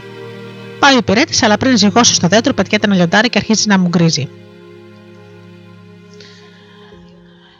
Μούγκριζε και φοβέριζε τόσο δυνατά που σύστηκαν τα φύλλα ένα-ένα. Όποιος τολμήσει να απλώσει χέρι στο χαρούμενο κορυδαλάκι μου θα τον φάω ζωντανό, φώναξε. Ω, είπε ο άντρας, δεν το ήξερα ότι το πουλάκι είναι δικό σου. Άσε με να ζήσω για να σου ξαπληρώσω την καλοσύνη σου με ένα σωρό χρυσάφι. Όχι, του λέει το λιοντάρι, εγώ δεν θέλω χρυσάφια. Αν θέλεις τη ζωή σου και να μου τάξεις το πρώτο πράγμα που θα συναντήσεις, γυρίζοντας στο σπίτι σου. Και εγώ θα σε αφήσω να ζήσεις και θα σου δώσω το κορυδαλάκι μου και τη θηγατέρα σου. Για τη θηγατέρα σου. Ο άντρας όμως αρνήθηκε. Όχι, γιατί μπορεί να είναι η μικρή μου η κορούλα που με αγαπάει πολύ και βγαίνει πάντα να με προϋπαντήσει. Αλλά ο καημένος υπηρέτης μέσα στο φόβο του του λέει: Αφέντη δέξου, μπορεί να είναι η γάτα σου ή ο σκύλος σου που θέλουν να σε υποδεχτούν. Και, πιέ, και πίστηκε ο άνθρωπος. Πήρε το χαρούμενο πουλάκι, έταξε στο λιοντάρι το πρώτο πράγμα που θα συναντούσε γυρίζοντας στο σπίτι του. Φτάνοντας λοιπόν, δεν έτρεξε κανένας άλλος να τον καλωσορίσει παρά η μικρή του θηγατέρα. Βγήκε τρεχάτα από το σπίτι και ήρθε και τον αγκάλισε και τον φίλησε. Και όταν τον είδε ότι της είχε φέρει το δώρο της, τρελάθηκε από τη χαρά της. Ο πατέρας της όμως δεν μπορούσε να χαρεί, παρά τα κλάματα και έλεγε: Αγαπημένο μου παιδί, το πλήρωσα πολύ ακριβά το πουλάκι που μου γύριψες, γιατί αναγκάστηκα να σε τάξω σε ένα άγριο λιοντάρι που άμα σε πιάσει στα νύχια του θα σε ξεσκίσει και θα σε φάει. Και της τα όλα όσα είχαν γίνει, και την παρεκάλεσε να μην φύγει, και ασχαλώς ο κόσμος. Καλέ μου, πατέρας, το αποκρίθηκε μικρή. Πρέπει να κρατήσεις το λόγο σου και θα πάω να, να το μερώσω το λιοντάρι. Και θα δεις που θα γυρίσω πάλι κοντά σου και θα είμαστε μαζί. Την άλλη μέρα το πρωί ζήτησε να της δείξουν τον δρόμο. Αποχαιρέτησε τους δικούς της και προχώρησε άφοβα μέσα στο δάσος. Το λιοντάρι τώρα ήταν ένα μαγεμένο Βασιλόπουλο και κάθε πρωί γινόταν λιοντάρι και μαζί του γινόταν λιοντάρια όλοι οι αυλικοί του και οι στρατιώτες του. Κάθε βράδυ όμως έπαιρνε πάλι την ανθρώπινη μορφή του και μαζί του όλοι οι άλλοι. Όταν έφτασε η κόρη, την αποδέχτηκαν με τιμές στον πύργο. Και όταν νύχτωσε, παρουσιάστηκε μπροστά της το ωραίο Βασιλόπουλο και παντρεύτηκαν με γιορτές και πανηγύρια. Ζούσαν πολύ ευτυχισμένοι και αγαπημένοι. Ξαγαπούσαν τις νύχτες και κοιμόντουσαν τις μέρες. Μια φορά λοιπόν την πιάνει το Βασιλόπουλο και της λέει: Καλή μου γυναίκα, αύριο έχω να γιορτή στο σπίτι του πατέρα σου, γιατί παντρεύεται η μεγάλη σου αδερφή. Αν θέλεις να πας, θα σε συνοδέψουν όσο και τα λιοντάρια μου. Ναι, είπε η κοπέλα, ήθελε πολύ να ξαναδεί τον πατέρα της. Πήγε λοιπόν και μαζί της πήγαν και δύο λιοντάρια. Μεγάλη χαρά έκαναν οι δικοί τη όταν την είδαν, γιατί θεωρούσαν όλοι πως την είχε κατασπαράξει το λιοντάρι και ήταν καιρό πεθαμένη. Εκείνη όμως τους είπε πως είχε παντρευτεί ένα Βασιλόπουλο καλό και όμορφο και ότι ζούσε μαζί του ευτυχισμένη. Και αφού έμεινε κοντά τους όσο κράτησε η γιορτή του γάμου, γύρισε ύστερα στο δάσος στον άντρα της. Όταν ήταν εκείνη ο γάμος της δεύτερης αδερφής της, την προσκάλεσαν πάλι και η κοπέλα είπε στον άντρα της: Αυτή τη φορά δεν θέλω να πάω μοναχή μου, θα πάμε μαζί. Το λιοντάρι όμως αρνήθηκε, λέγοντας: Αν πέσει πάνω μου έστω και μία κτίδα φωτός, θα, θα γίνω περιστέρι και θα πετάω στον ουρανό 7 χρόνια. Έλα μαζί μου, τον παρακάλεσε η γυναίκα του. Και εγώ θα σε προσέχω να μην σε δει το φως. Ξεκίνησαν λοιπόν και πήγαν, πήραν μαζί και το παιδάκι τους. Και η κοπέλα έβαλε να χτίσουν μια κάμαρη χωρίς παράθυρα, όπου το φως δεν, έβαλε, δεν είχε χαραμάτα να περάσει. Και εκεί μέσα θα έμενε κλεισμένος ο άντρας της όταν θα άναβαν τα φώτα της γιορτής. Η πόρτα όμως ήταν φτιαγμένη από φρεσκοκομμένες σανίδες και άνοιξε σε μια γωνιά και σκίστηκε μια χαραμάδα τόσο μικρή που ο ανθρώπου μάτι δεν την έβλεπε. Έγινε λοιπόν η τελετή του γάμου και γύρισε όλος ο κόσμος από την εκκλησία, κρατώντας λαμπάδες και φανάρια και κεριά και πέρασαν έξω από την πόρτα με τη χαραμάδα. Και μια λεπτή ακτίνα φως, σαν τρίχα, πέρασε μέσα και έπεσε πάνω στο Βασιλόπουλο. Μόλις τον άγγιξε, στη στιγμή μεταμορφώθηκε. Και όταν η γυναίκα του μπήκε και τον γύριψε, δεν, βρήκε αυτόν, αλλά ανακάτασπρο περιστέρι και το περιστέρι μίλησε και τη είπε: Εφτά χρόνια πρέπει να περιπλανηθώ στους ουρανούς του κόσμου. Αλλά κάθε 7 βήματα θα κάνω και μια στάλα κόκκινο αίμα και ένα άσπρο πουπουλό που θα σου δείχνουν τον δρόμο. Αν με ακολουθήσεις, αν με βρεις, τότε θα ελευθερωθώ από τα μάτια και θα γυρίσω κοντά σου. Και πέταξε το περιστέρι έξω από την πόρτα. Και εκείνη το ακολούθησε. Και κάθε 7 βήματα έβρισκε μια στάλα αίμα κόκκινο και ένα πουπουλό κάτασπρο να της δείχνουν τον δρόμο. Και έτσι προχώρησε ως τα πέρατα του κόσμου και ούτε που γύρισε να δει δεξιά και αριστερά, ούτε που στεκόταν να ξαποστάσει. Και τα 7 χρόνια κόντευαν πια να κλείσουν.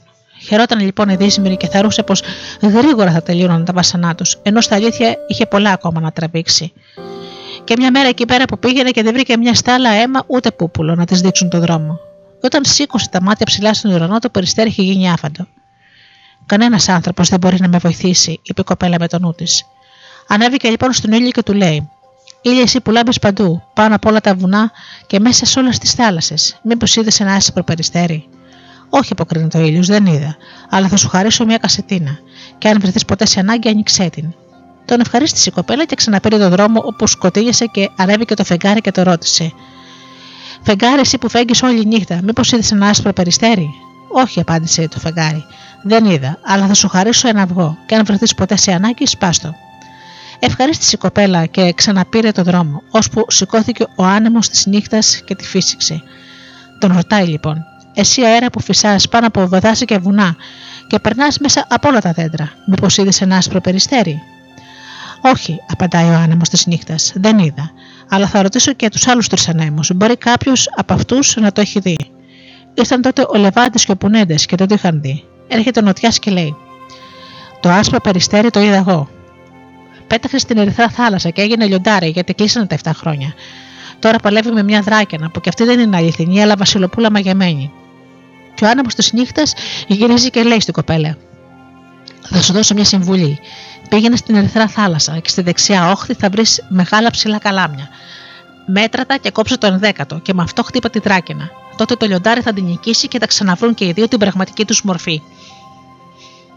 Γύρνα ύστερα και ψάξε και θα βρεις το πουλί του το γρήπα. Εκεί κάτω έχει τη φωλιά του. Ανέβα με το καλό σου με τον καλό σου στη ράχη του και αυτός θα σας περάσει πάνω από τη θάλασσα και θα σας φέρει πίσω. Σου δίνω και ένα καρύδι. Όταν θα βρίσκεστε ψηλά κατά μπεσί πάνω από τη θάλασσα, ρίξω στο νερό και θα φυτρώσει μια μεγάλη καρυδιά για να καθίσει ο γρήπας στα κλαδιά της να ξεκουραστεί. Τα μάτια σου 14. Αν δεν ξεκουραστεί το πουλί, δεν θα, δεν θα αντέξει ως το τέλος. Αν ξεχάσεις να ρίξεις το καρύδι στο νερό, το πουλί θα σας πετάξει κάτω. Και πια και δυο, ξεκινάει στη στιγμή η κοπέλα και πράγματι τα βρήκε όλα όπως τη τα είχε πει ο νυχτερινός άνεμος. Μέτρησε τα καλάμια στην άκρη της θάλασσας και έκαψε το ενδέκατο. Με αυτό χτύπησε τη δράκαινα και το λιοντάρι νίκησε αμέσως, πήραν και οι δυο τους την πραγματική τους μορφή. Αλλά μόλις ξανά έγινε Βασιλοπούλα η δράκαινα, άραπαξε από το χέρι του Βασιλόπουλο, ανέβηκε στο γρήπα και έφυγε μαζί του πετώντας. Και η δύσμηρη κοπέλα που είχε ταξιδέψει από τόσο μακριά βρέθηκε πάλι μόνη, καταμόναχη και άρχισε να κλαίει. Μετά πολλά όμως ξαναπήρε κουράγιο και είπε: Όσο ακούω τα κοκόρια να λαλούν, όσο νιώθω τον άνεμο να τρέχει, θα συνεχίσω να τον ψάχνω και θα τον βρω. Και πήγαινε και πήγαινε, ώσπου έφτασε στον πύργο όπου ζούσαν μαζί με τον Βασιλόπουλο και η Βασιλοπούλα του. Και άκουσε πως σε λίγο καιρό ήθελαν να γιορτάσουν το γάμο τους. Δεν έχασε όμως το θάρρος της και είπε: Ο Θεός θα με βοηθήσει. Ανοίγει τότε την κασετίνα που της είχε χαρίσει ο ήλιος και βρίσκει μέσα ένα φόρεμα, φόρεμα αστραφτερό σαν τον ήλιο. Το φοράει και πηγαίνει στο παλάτι και όλος ο κόσμος και νύφη ακόμα απόμενα να την κοιτάζουν με το στόμα ανοιχτό. Της άρεσε τη νύφη στο φουστάνι τόσο πολύ που λαχτάρισε να φορέσει αυτό το φουστάνι νυφιάτικο και ρώτησε την κοπέλα αν το έχει για πούλημα. Ναι, το πουλά, αποκρίθηκε εκείνη, αλλά δεν θέλω ούτε ασήμι ούτε χρυσό. Θέλω μόνο αίμα και κρέας ανθρωπινό. Η νύφη τη ρώτησε τι ήθελε να πει με αυτά τα λόγια και εκείνη αποκρίθηκε. Αφήστε με να κοιμηθώ μια νύχτα στην κάμερα του γαμπρού. Στην αρχή η νύφη δεν ήθελε. Στο τέλος όμως συμφώνησε γιατί ήθελε πολύ το ολόλαμπρο φουστάνι. Καλό κακού πάντως έβαλε τη βάγια της να ποτίσει το, βασό, το Βασιλόπουλο με ποτό υπνοτικό. Όταν νύχτωσε και ο γαμπρός είχε κιόλας αποκοιμηθεί ύπνο βαθύ, οδήγησαν την κοπέλα στην καμαρή του. Κάθισε και εκείνη στην άκρη του κρεβατιού και άρχισε να λέει: Εφτά χρόνια σε ακολούθησα. Στον ήλιο και το φεγγάρι και στους τέσσερις ανέμους πήγα για χάρη σου και έψαξα να σε βρω. Εγώ είμαι που σε βοήθησα να νικήσεις τη τράκαινα και εσύ με ξέχασες ολότελα. Το Βασιλόπουλο όμως κοιμισμένο βαθιά που του φάνηκε μονάχα σαν θρόισμα του ανέμου έξω ανάμεσα στα έλατα η φωνή της. Και όταν έφεξε η αυγή, ήρθαν και πάλι και την πήραν και έδωσε το χρυσό φουστάνι στην ύφη. Βρέθηκε ξανά μόνη, κατά μόναχη και δεν ήξερε τι να κάνει. Και την είχε πάρει μεγάλο παράπονο. Και βγήκε από τα λιβάδια και καθόταν και έκλαιε. Και εκεί που καθόταν θυμήθηκε ξάφνου το αυγό που της είχε χαρίσει το φεγγάρι. Το σπάει αμέσως και την άδει μια κλώσσα με 12 κλωσόπουλα. Με 12 κλωσόπουλα. Όλα από καθαρό χρυσάφι που χοροπηδούσαν και φώναζαν με τις ψηλές φωνούλες τους και χωνόταν κάτω από τις τερούγες της μάνας τους και άλλο πράγμα μορφότερο από αυτό δεν υπήρχε στον κόσμο.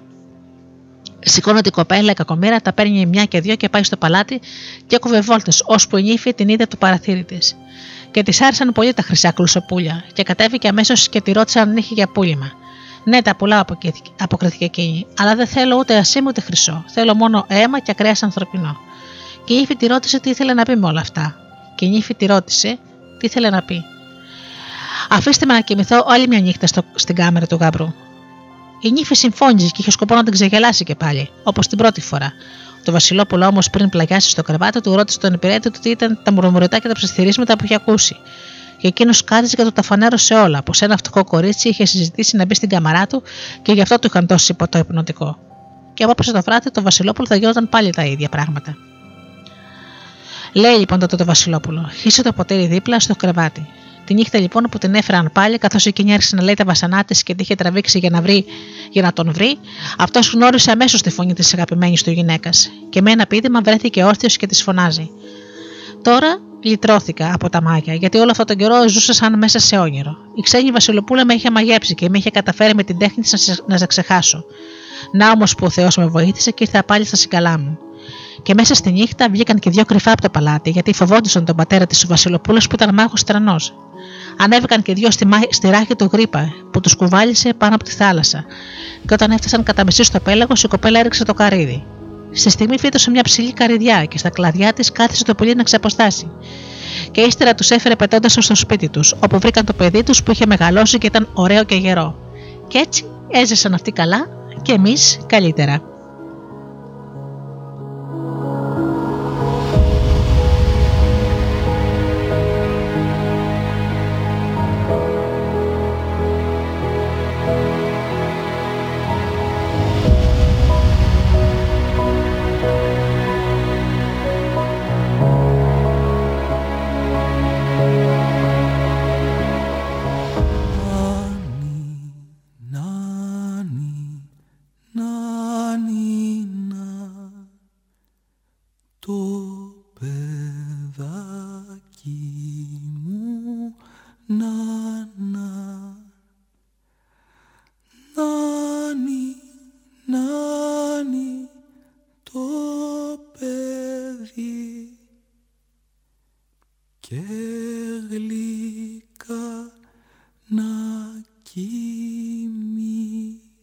peace.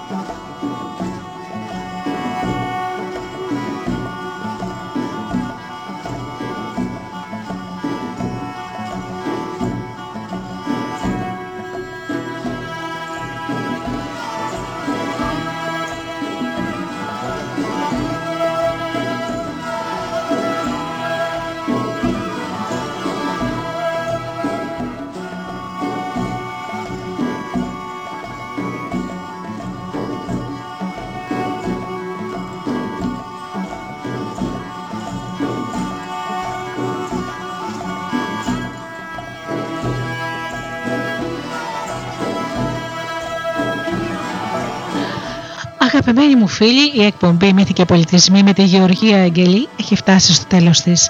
Σας ευχαριστώ θερμά για αυτές τις δύο ώρες που ήμασταν μαζί εδώ στο στούντιο Δέλτα. Ανανεώνω το ραντεβού μας για το επόμενο Σάββατο στις 10 το πρωί. Έως τότε φίλοι μου σας εύχομαι θερμά μέσα από την καρδιά μου να περνάτε καλά, να είστε καλά και αγαπήστε τον άνθρωπο που βλέπετε κάθε μέρα στον καθρέφτη. Καλό σας απόγευμα.